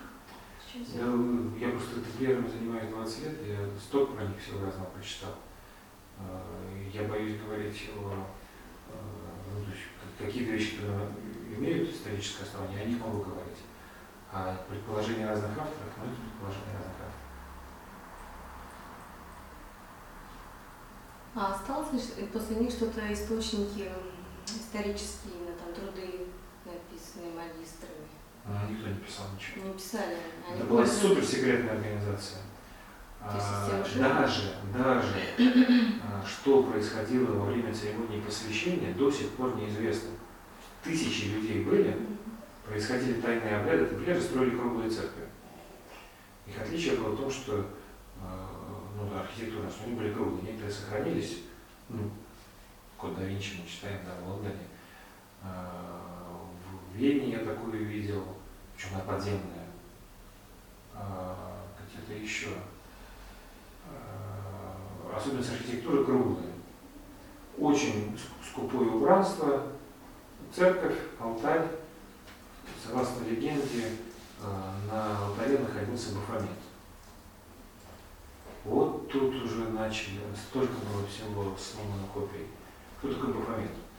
Часть э, которые дали показания на процессе, говорили, что это была голова, что во время э, посвятительской церемонии использовалась голова, которую называли Бафометом. все. Дальше пошли домыслы относительно того, что же это такое. Кто-то в слове Бафомета увидел Магомед. Тамплиеров обвинили в том, что они продались мусульманам. Кто-то решил, что это голова э, козла, э, которая изображала дьявола.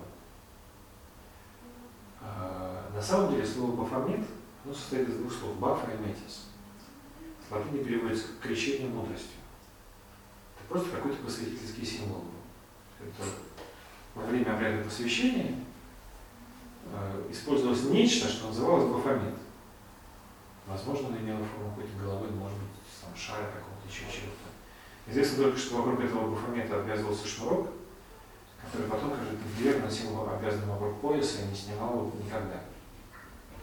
Одежду носил. То есть такой символ связи с орденом.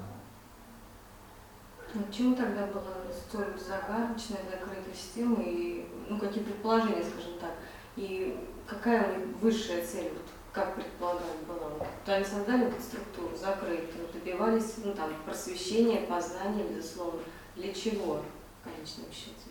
Чтобы Ну, сделать всех вокруг счастливыми? Нельзя человека сделать счастливым. Ну, вот, А, какие предположения? э, Очень, очень сложно нам понять, потому что почему они были закрытыми, понять гораздо проще.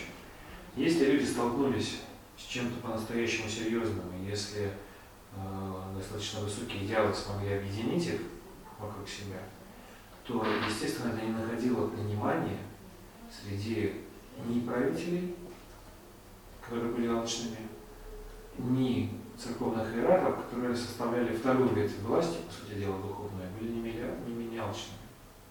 И говорить об истинных целях было крайне сложно, какими бы они ни были. Ну, если только они не совпадали с э, целями правителей или церкви. Какие тамплиеры ставили перед собой цели, они нигде не афишировали. Судить можно только потому, что они делали. Они построили дороги, они построили командорство, они развили, по сути дела, Европу, а, они подготовили а, всю технологическую базу для э, возрождения. А, забыл еще одну важную вещь сказать. Готические соборы.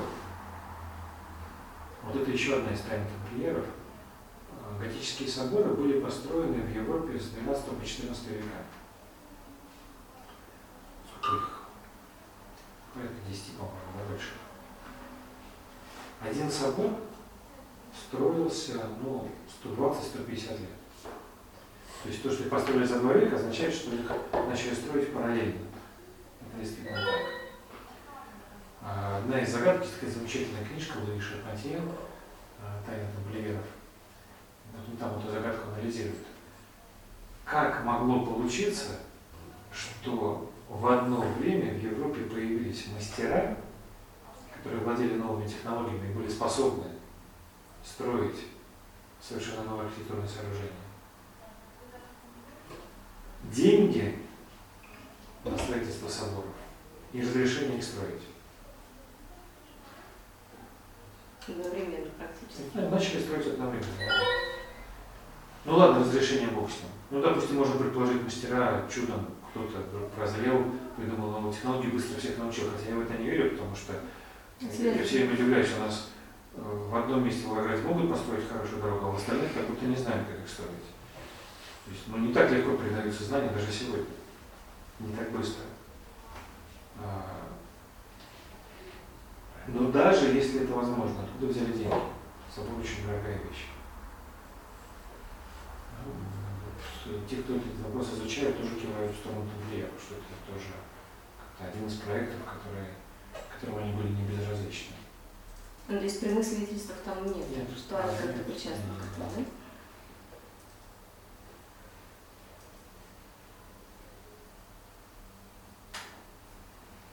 Ну, с соборами вообще необъяснимая ситуация, никто не понимает, как это произошло. Известно только, что э, у Шарского собора там две башни, э, северная башня полностью спроектировал Святой Бернард. Это одна из самых таинственных башен. Очень много законов такой исторической математики в ней применено. Э, Тут вот такое личное творение самого Бернарда. Проект. Ну, как же он успел? Он был, умер в 45 лет, и фактически там еще тамплиеры это только, только родились. Вот. Загадочный человек.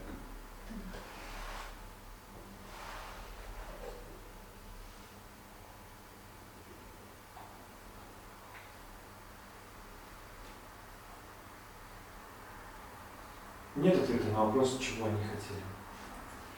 И одновременно как-то это интуитивно понятно, то есть чего-то хорошего Ну да, да. А сформулировать это сложно. И это что-то хорошее, по всей видимости, лежало не столько в плоскости каких-то конкретных дел, сколько вот в том образе жизни, который вели. А это был очень строгий образ жизни. Очень строгий. Вам, вам, возможно, во многом в этом и э, такой ключ к их успеху. А были ли случаи, когда человек добровольно покидал, то есть не Конечно, добровольно сам, конечно, конечно. без последствий? Обратно удивляет. Когда орден разбогател и стал известным, понятно, почему он привлекал людей. Но вот на первых этапах, почему богатые люди хотели отказаться от своих богатств, А, был, это, знаешь, на что это похоже? Э, Когда э, после падения Советского Союза э, в, на территории Советского Союза хлынули книги, которых раньше не было. Все сразу начали увлекаться эзотерикой. Не потому, что люди понимали эзотерику, а потому, что этого не было. И, и любой учитель, который приезжал, в кавычках даже учитель в Россию, тогда он был ух, потому что он говорил о таком, о чем раньше не говорили. Мне кажется, здесь был такой же эффект духовного голода. Э, Не было примеров подвижничества. ну, Не было А как же монахи? Святой Бернард тот же самый. Монах. Во-первых, таких монахов, как Святой Бернард, было раз-два и обчелся. Монахов, алкоголиков, пьяниц, которые занимались мужеложеством и так далее, было во как. И народ поэтому на монахов смотрел без особой радости. Ведь еще и деньги народные шли, были же церковные подати, и ты платишь деньги и смотришь, что они делают. Ты вообще не рад. А тут появились другие, появились какие-то монахи, которые еще и люди хорошие, да помимо того еще и Святую Землю защищают. И мне кажется, что вот это сработало. Они же там 9 лет все-таки трудились. Слухи так шли. То это предположение, я не знаю. Очень интересно читать э, книги. Выложены книжки, ну, кассовые книги. Там буквально идут записи, кто, э, кто что жертвовал, очень подробно, очень все четко записано. Но это просто трогательно. Просто какой-то крестьянин пришел, следом за ним король пришел, следом за ним еще кто-то. И вот там запись одна за другой идут. Все учтено. А можно же ли предположить, что появление такого ордена было кем-то ну, инициировано? Однозначно.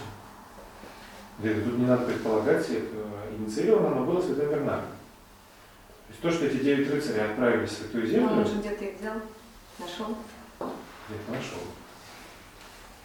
Почему, очень любопытно, почему именно этих девять, да? Потому что они очень разные. Это не были какие-то друзья, родственники. Они очень разные по социальному положению, из разных городов. Это взял.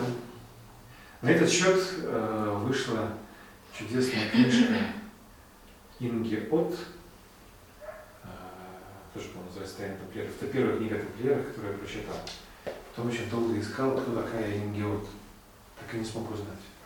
Я до сих пор не знаю, что это за человек. Я нигде не нашел никаких ясных упоминаний о ней. Была издана такая книжка на русском языке, переведенная.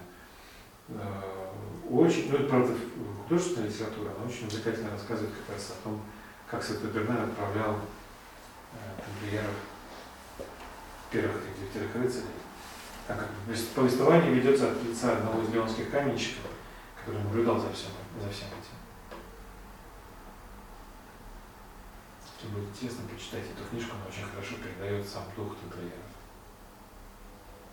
Может быть, не столько исторически она достоверна, сколько передает дух.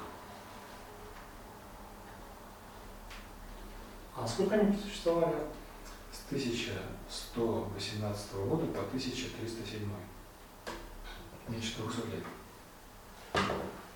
Причем а, период расцвета ордена пришелся на первые сто лет. Такое впечатление, что дальше уже как-то немножко по инерции шло, следующие сто лет. Взлет был в первое столетие. Есть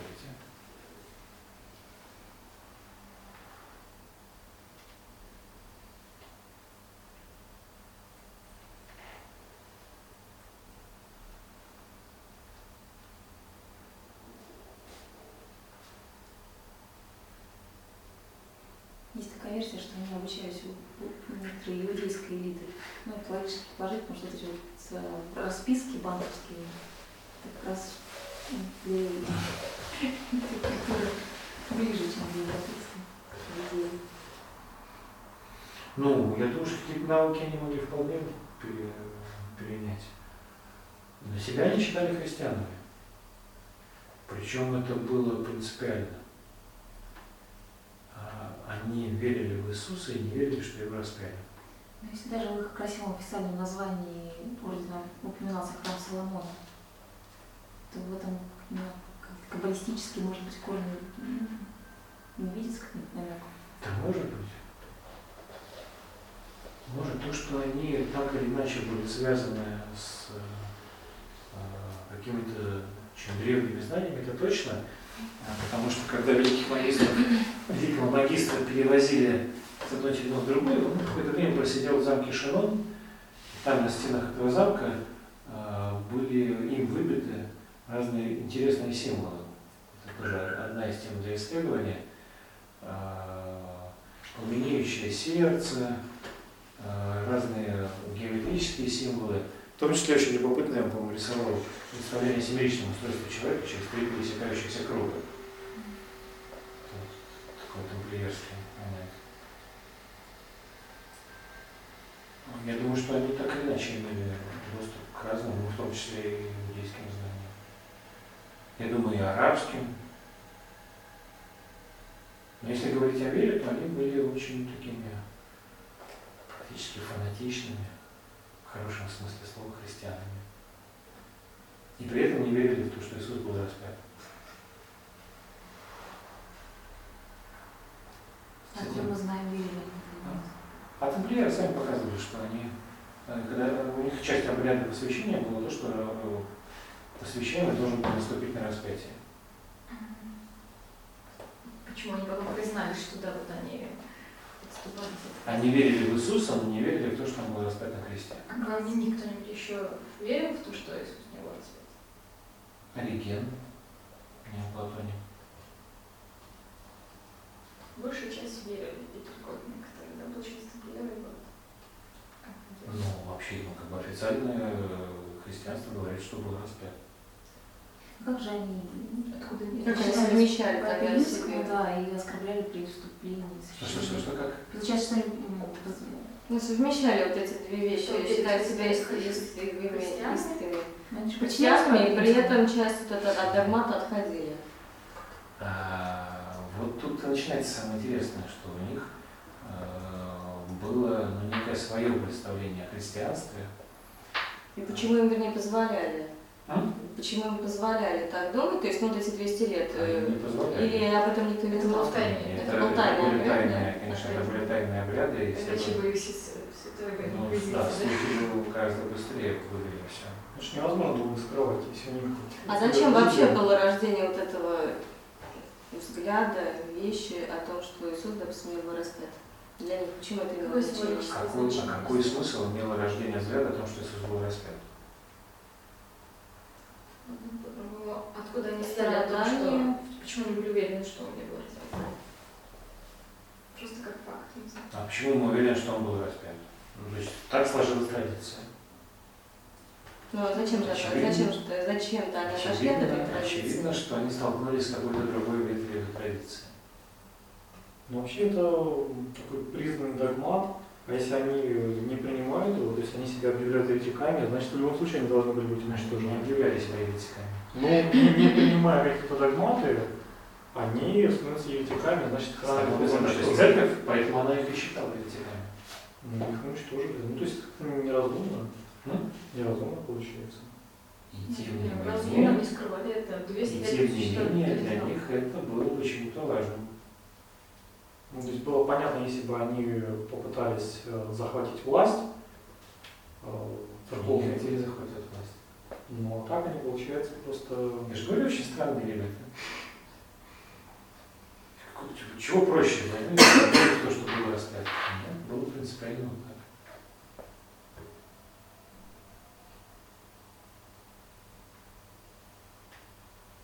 Там чем дальше, тем больше. Не, ну, то, что они, у них своя позиция сформировалась, не странно. Странно, наверное, то, что они не пытались как-то расширить. Хотя, наверное, пытались, просто не получилось. А почему был отдан приказ не сопротивляться? То есть э, добровольно? Потому что Орден выполнил свою миссию. Да, Ну, они выполнили свою миссию, это они считали, ну, как бы, приказ слышали, что-то еще. Незачем было подставлять людей, как э, Жертвы. сверхорганизация, они выполнили свою задачу, и ну, не было смысла продолжать дальше.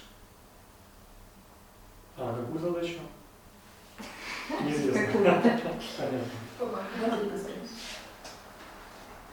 Это свои миссии. Все-таки они куда больше могли принести пользу, наверное, если бы Нам тоже всегда так кажется. Дольше просуществовали. А может быть, они наоборот, действительно, как вы говорите, по инерции потом. Они дали толчок. Высшая цель, она постепенно вот.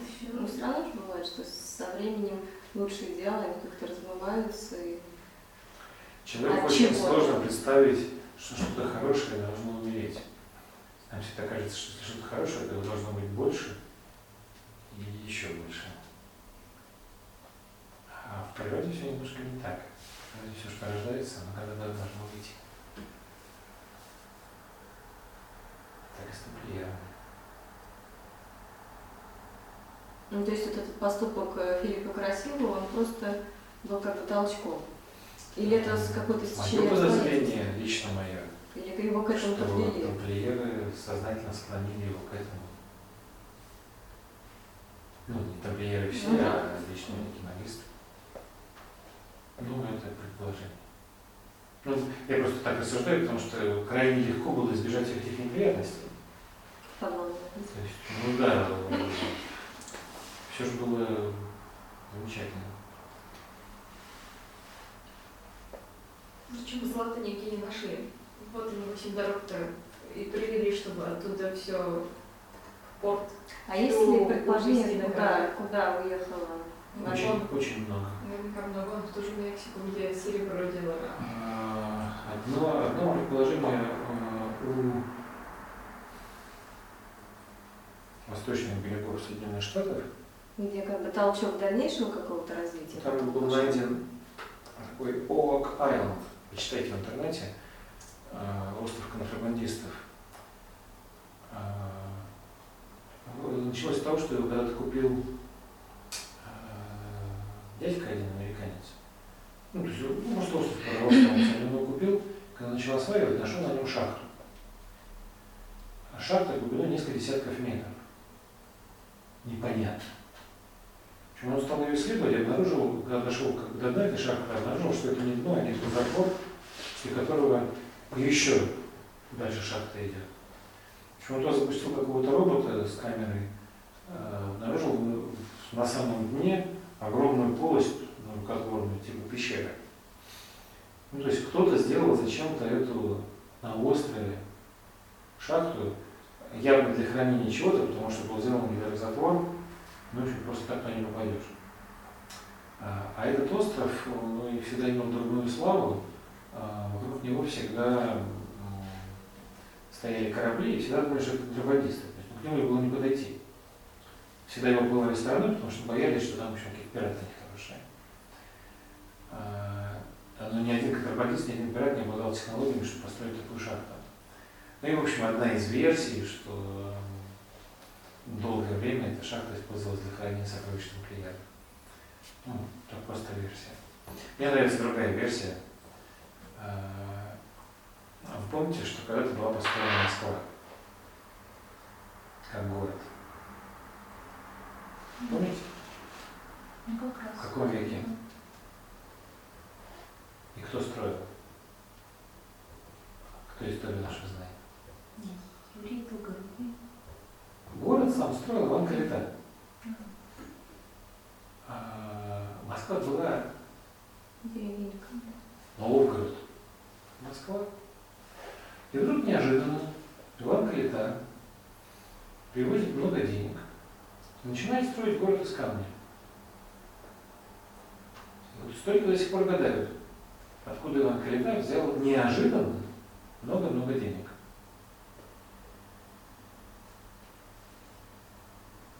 Отсюда слухи. Мне версия очень нравится, не зря. Ну, Калита же он монголом служил. Ну, то есть он как бы собирал дань и отдавал, ну, как наместник, наместник монголов в Руси был. Там интересно Ну, его. историческая Интересно читать его красивые книги. Кстати. Там как раз э, есть необъяснимая версия. Но, опять же, это а, такие красивые слухи. Ну, просто если выбирать среди слухов, мне, например, это больше нравится. Но это такой же слух, как и прочие. Приятно просто, что как-то, может быть, и Москва с тамплиерами связана. И поэтому столько подземных ходов под ней. Городов по. Это я не знаю. И есть и другие слухи. Но очевидно, какое-то хорошее дело. Все было очень здорово организовано. Еще интересно, ну, по описанию, наиболее жестоко с тамплиерами поступили во Франции. То есть во. Франции их очень много убили. А, Да не очень много, и- Саша. и Именно там Несколько, э, убили их, по-моему, от 20 до 30 человек. Французы пишут, что шли в разных э, странах попутно, там, В Испании не, не, не, не, в Испании не судили, в Португалии не судили. Розендал пишет, что, о том, что там, э, там как-то не так, не так, как Был, я- их яростным противником был только Филипп, но Филиппу, кстати, не повезло, там великий магистр его проклял, и он очень быстро умер. Когда сжигали Жака де Мале, он ну, сказал, что Филипп скоро последует за мной. В общем, как-то так сложилось. Просто вот интересно, получается, что как какие-то разногласия, конфликты, похоже, возникли именно французского правительства Да. с тамплиерами. Не правительство, а Филипп IV. Ну, Филипп, он король, да, конкретно. А, но при этом гонения да, на них начались и в других странах. Гонений не было. Ну, во всяком случае, какие-то судебные процессы. В Испании и Португалии нет. В Испании и Португалии тамплиеры прекрасно существовали. Они из э, уже таких политических соображений сменили имя, но тамплиеров не гоняли. В Англии Ну, закрылся, короче, их организация именно. орден был закрыт. Вот, понимаешь, орден как юридическая организация. Он была выпущена булла. Булла это круче, чем Конституция. Папа сказал, все, орден тамплиеров прекратил свое существование. После этого ты можешь называться тамплиером, но ордена нету. Э, Во Франции, если ты говоришь, что ты, ты тамплиер, на тебя смотрят очень косо, потому что э, отношение такое. В Испании Португалии не косо. Ну, Колумб был женат на дочери наследника ордена тамплиеров. И это было нормально. Колупов очень уважаемое лицо теперь. Ну, наследники это уже... То есть это уже другая организация. То есть это уже... Я, я просто к тому, что... Люди распространились, там получилось по-разному. Э, Потом продолжали строиться их церкви. Там все было гораздо проще. Проблемы были во Франции. Но во Франции было больше всего такая их... э, Ну, это, это их центр, все там были. И Париж, и Труа с восточным городом. Это, это их такие основные центры земли.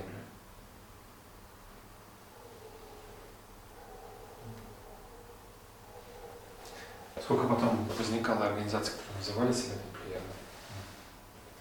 Даже сейчас вот мы были в Испании, там в Толедо есть тамплиеры. Чем они занимаются? Чем- Историческая реконструкция, делают всякие щиты, ходят э, на демонстрации, такие ребята. Ну, То есть не такая, она скорее, наверное, развлекательная функция, не просветительская. Не, не, выставку, мы были на выставке, которую они. Хорошая выставка Брестового роза. Красивая.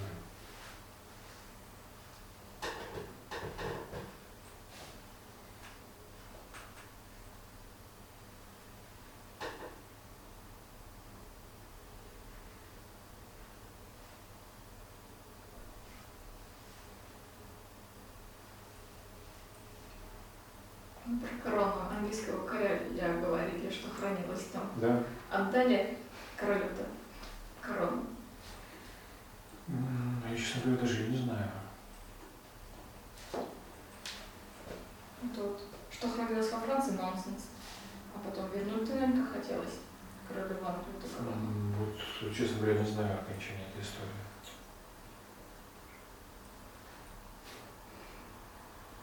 Это может тоже потом ты в каком это, в какой период от всех времени это был, может, не ближе к концовке? Нет, Вот так увезли на кораблях, и все. Нет, Все могло быть. Не, ну корона, она все-таки это больше такая культурно-духовная ценность, чем материальная. Духовное царство это выше приоритетом, чем материально. Если король хороший, да.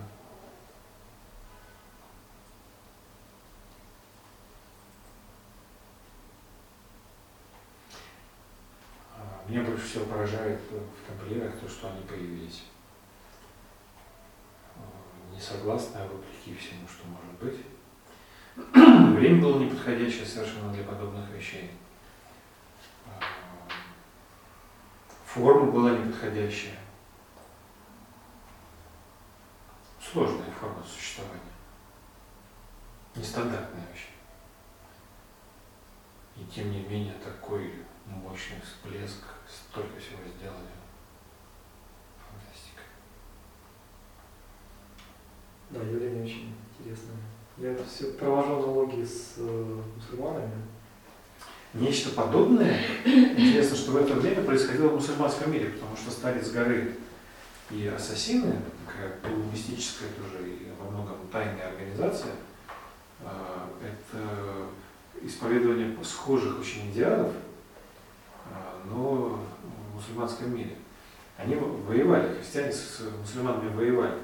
Но у меня есть один знакомый, австралиец, а он фанат э, ассасинов именно. То есть вот он, он исследует этот же период истории, но с точки зрения мусульманского мира. Очень любопытно с ним общаться. Э, Он как раз рассказывал случай, что во время одной из битв, когда был э, ранен великий магистр тамплиеров, э, ассасины остановили битву, и их предводитель послал, под, жарко было, под воду со льдом для того, чтобы остановить заражение крови, спасти жизнь великого магистра тамплиеров, и только убедившись, что его жизнь вне опасности, он продолжил битву и выиграл ее. То есть война войной, а вот подобного рода взаимоотношения все равно существуют. Меня это потрясло. Казалось бы, ну, топи его и, и лучше будет. А нет. Как-то они вот уважали, Ну, Уважение понимали. к равному, возможно, М? как уважение к равному по возможностях, Мне кажется, были вещи гораздо более важные для них, чем это формальное религиозное противостояние. Я же говорю, что тамплиеры участвовали в крестовых походах, но не были их инициаторами и не, не разделяли идеи этих крестовых походов. Во многом грабительские идеи, потому что народ бежал э, на восток, э, по- захватить побольше земель и урвать себе что-то. Что такое стихийное событие. И в этой стихии тамплиеры очень сильно выделялись своей организованностью и порядочностью. Тамплиеры были очень толерантны к тем же мусульманам. Ни одного случая э, гонений на мусульман со стороны тамплиеров не зафиксировано. Наоборот, помощь э, в решении каких-то проблем, да. Постоянная война.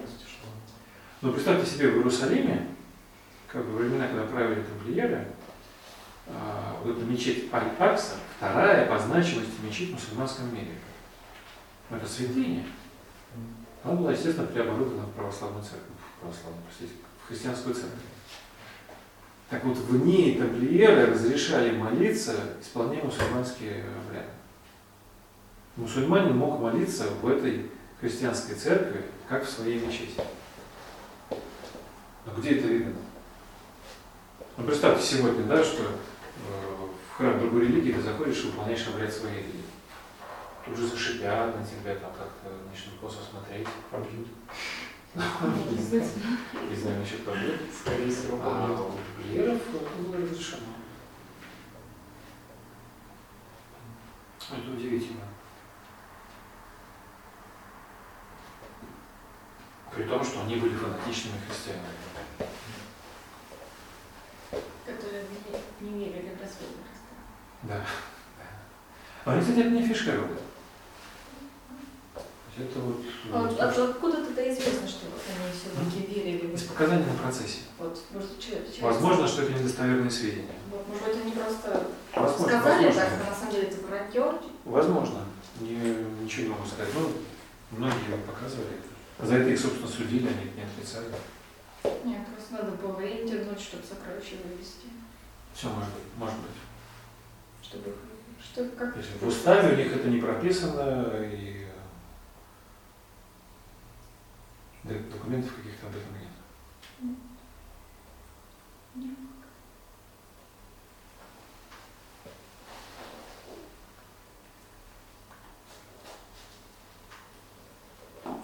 Но, как, кстати говоря, насчет, людей, что не отрицали э, распятие Христа, это, это именно из показаний только или что показания давались, судя по описанию, под пытками? И не самыми э, хорошими э, людьми. Просто, мо- может быть, э, они и не отрицали, просто люди пытались подвести под еретиков, под понятие, чтобы... Может быть, что в этом э, все они сошлись.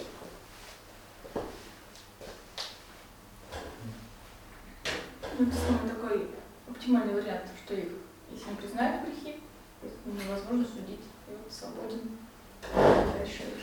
Может, может быть, я не, не, не утверждаю, что это было действительно так. Так пишут. Во всяком случае, в их э, церквях э, распятие нигде не изображено. Ну там, строго говоря, вообще ничего не изображено. Ну, Просто голые стены. Я локаль посмотрел.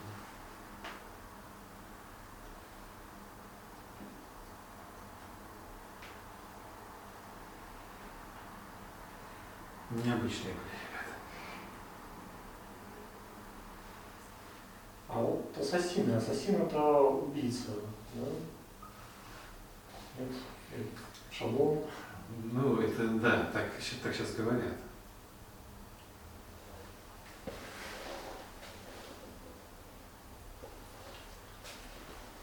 Так делали из орденов э, мусульманских. Такие, э, я не знаю, с, с- кем их сравнить, как с японскими ниндзя. То есть такие хорошо подготовленные, э, очень преданные э, и достаточно сильно духовно убежденные люди. Тоже своего рода гвардия мусульманского мира. Любопытно, что э, по, по сути, по форме они очень похожи на тамплиеров. Как тамплиеры рождаются мире, так и ассасины в мусульманском.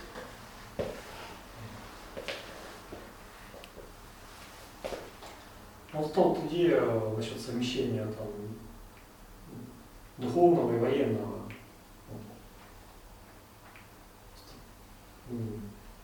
Сила этой идеи, но опять же, вспоминая тоже Мухаммеда, э, мусульмане набрались, э, ну, воевали, они же разбивали там ну, более многочисленные войска,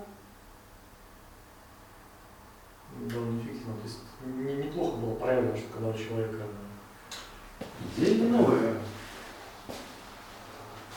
Символу совмещения внутреннего и внешнего очень много тысяч лет. Ну, ладно, у них не было ничего похожего на рыцарские какие-то ордена. Все были какие-то группы. В этом, вот в этом смысле Не было никаких. уникален. Как этот, э, как целебат, ничего такого там. Просто тамплиеров, э, просто орден тамплиеров уникален э, выпуклостью, яркостью, выделенностью этих принципов. То есть э, то, что внутренняя убежденность должна совмещаться с внешним действием, это известно издревле. Такой секрет развития. Но когда это поставлено э, как принцип существования организации, это круто. Ну, То есть это такой общепризнанный, э, выпуклый, яркий и действующий. Ведь на самом деле образ жизни, который они вели, он очень сложный. Это вот э, реальная необходимость постоянно думать о внутреннем мире, постоянно обращаться к Богу, постоянно делать какие-то внутренние упражнения и параллельно вести очень сложную жизнь э, воина, походную, участвовать в сражениях. И это каждый день это требует такой кон- концентрации, что, по-моему, дорогая. Поэтому тамплиеров называют люди с силой львов. Ну, были очень внутренне сильные люди.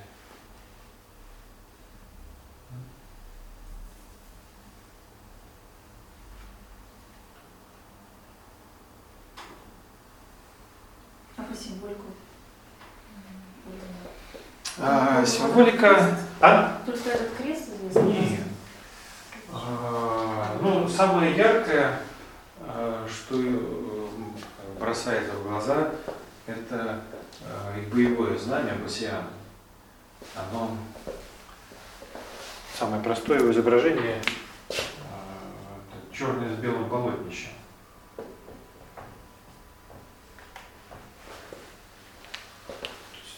Черная и белая клеточка. Иногда четыре.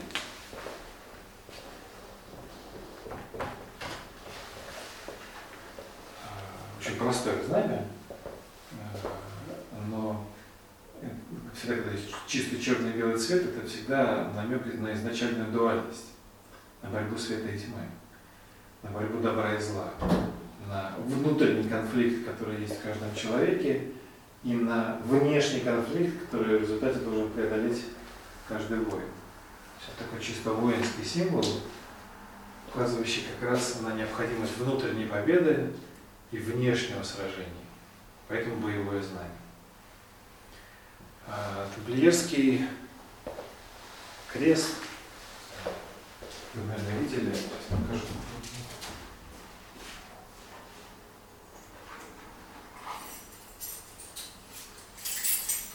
особой формы. Э, Называется, эта форма креста называется крест Пате. Восьмиконечный, с закругленными вот такими лапками. С- Что сама форма означает, я не знаю. Ну, восьмиконечность, она вообще для христианской символики характерна. 8 число Девы Марии, все католические соборы были посвящены именно Деве Марии. Помните, э, Нотр-Дам они все называются, да? Поэтому вот эта восьмиконечность, она э, чисто христианская. А красный цвет на белом, ну, красный это всегда цвет возрождения. Когда появляется красное, это всегда идея возрождения чего-то. Белый символ чистоты.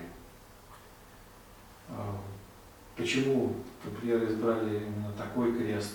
Ну, интересно, да, то есть они не чисто э, христианский такой вот избрали, да, в каком бы варианте не было, а ра- разносторонний. Не знаю. Что еще? Э, Ну, двое рыцарей на одной лошади э, говорят, что это формальный символ бедности, а э, вообще это, это очень похоже на знамя тамплиеров, на символ дуальности. То есть в каждом человеке на самом деле есть два, внутренний и внешний человек. Каждый тамплиер представлялся как бы двумя. Символ такой двойственности человека, духовного и материального. Причем на самых старых печатях они изображали сидящими в разные стороны. Так повернуто.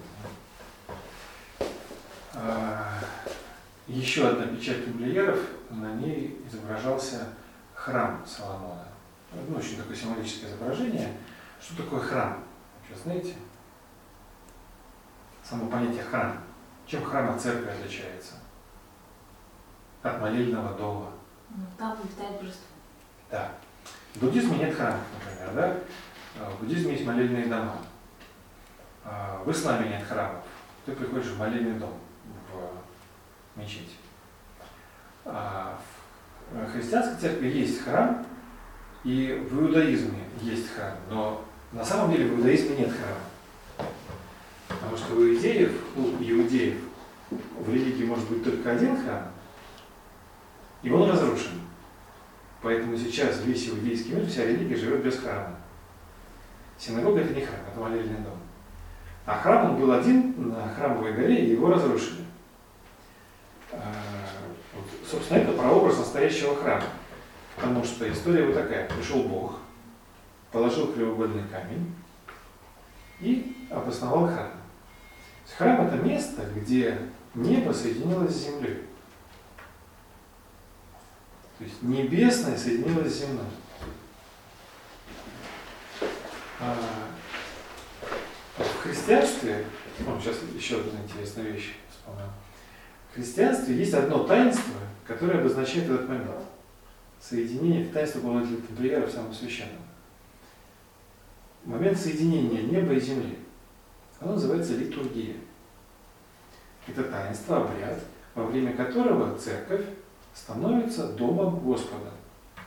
То есть на время этого таинства соединяется небо и земля, соединяется духовное и материальное в этом месте и внутри человека.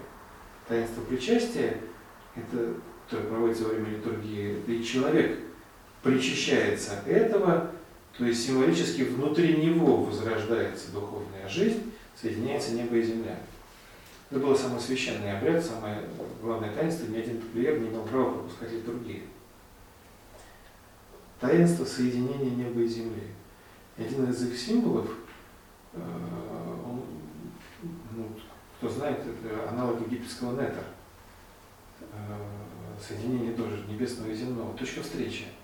Храм – это точка встречи неба и земли. Один из верхних символов. Что еще про круги я вам говорил? Про три пересекающихся круга,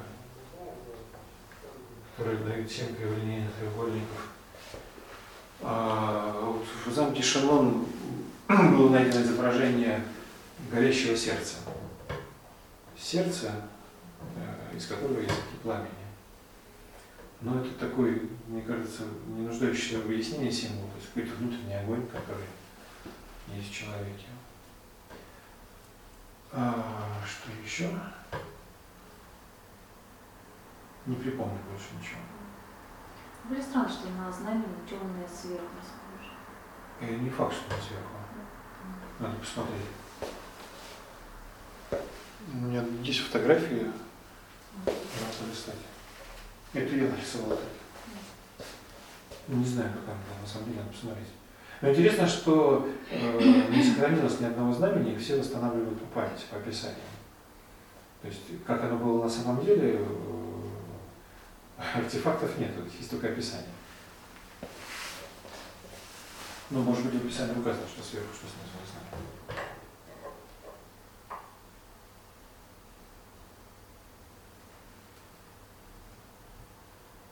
Раз же где-то в 1305 что ли, да, папу в Авиньон привезли. Или он новый папу сразу начал в Авиньоне служить. Ну, Как-то, наверное, связано тоже. Скорее всего, король э, раз хотел папу Король поменял папу. поменял, да, и его слабого папу поставил в Авиньон. Ну, Да, наверное, да, все. да. Собственно, в этом-то и было, в кавычках, достижение.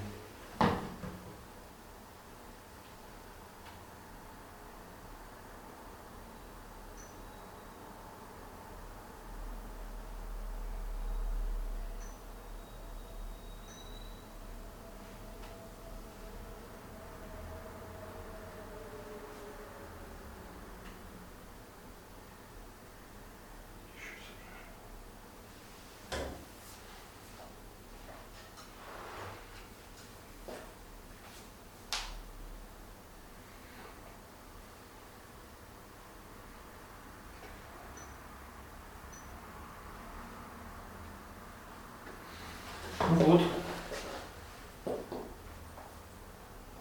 Что можно читать о тамплиерах? Из исторических книг хорошая книжка Мельвиля, э, «История ордена тамплиеров». Из художественных хорошая «Ангелот», «Тайны рыцарей тамплиеров». А, Ну, да, пожалуй, ничего больше не порекомендую. Все остальное. Очень много написано. Фильмов ни одного хорошего нет, к сожалению.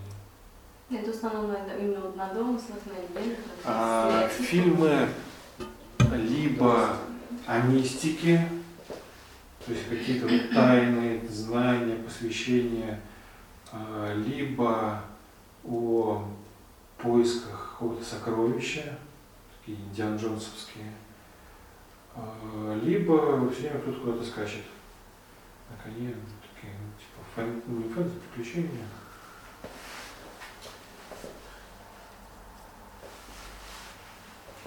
В некоторых фильмах тамплиеры появляются, вот в «Царстве небесном» хорошие эпизоды тамплиера есть.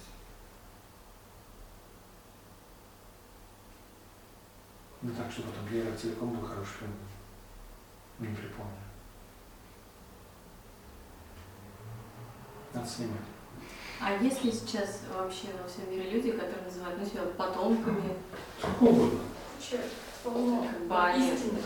Ну, я понимаю, что С это тех пор, как орден иезуитов э, в 1831 году подделывал ряд исторических документов, возникла организация, которая назвала себя ну, потомком тамплиеров, то сейчас официально есть, э, ну, в общем, тамплиеров, э, который как бы продолжает. Но вот он существует с 19 века. Это именно орден? Ну, да, Ну, что-то вот организация, да, какой-то? Ну, а? Какие у него цели задачи, что они делают? Бог его знает. Не представления не имею. Ну, Ну, значит, это не истинные тамплиеры, если они даже не истинными заинтересованы. они не могут быть. И Тем более, что они были созданы именно для реально исторических фактов. Чего не говорит? Нет, орден тамплиеров, какой он был, он закончил свое существование в 1307 году.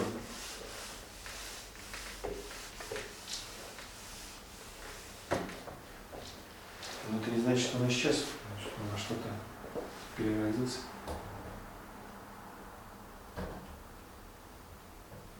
В каменном мозгу. А? В каменном мозгу. Не, ну не в место.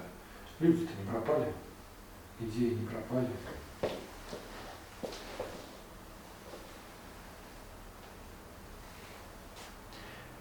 Мне кажется, даже если бы, например, ничего не сделали, они настолько заражены э, умы людей, что даже вот сам факт, что их исследуют, пытаются разгадать их загадки, это очень хорошо.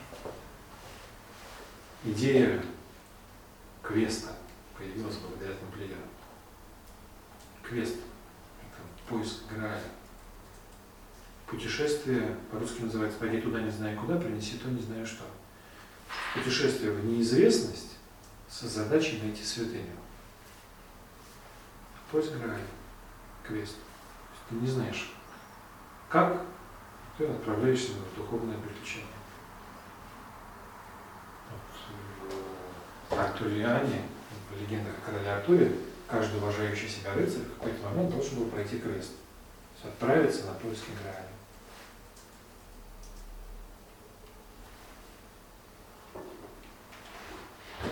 Это возникло, весь артуровский цикл возник благодаря тамплиерам. Нескольким авторам было заплачено за то, что они литературно оформили идею. Первый был Роберто Барон, второй Кретен де Труа. У них получилось не очень. А вот когда за дело взялся Вольфрам фон Эшенбах, первый раз получилось хорошо.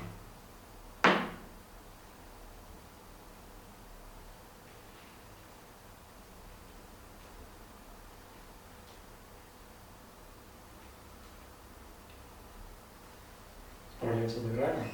М? Ну, Хотя что рекомендовал бы читать очень хороший перевод на русский язык Гинзбурга а, Парцефаль. Очень хороший роман. Тоже так дает. Там, кстати, тоже в этом романе периодически появляется Вера.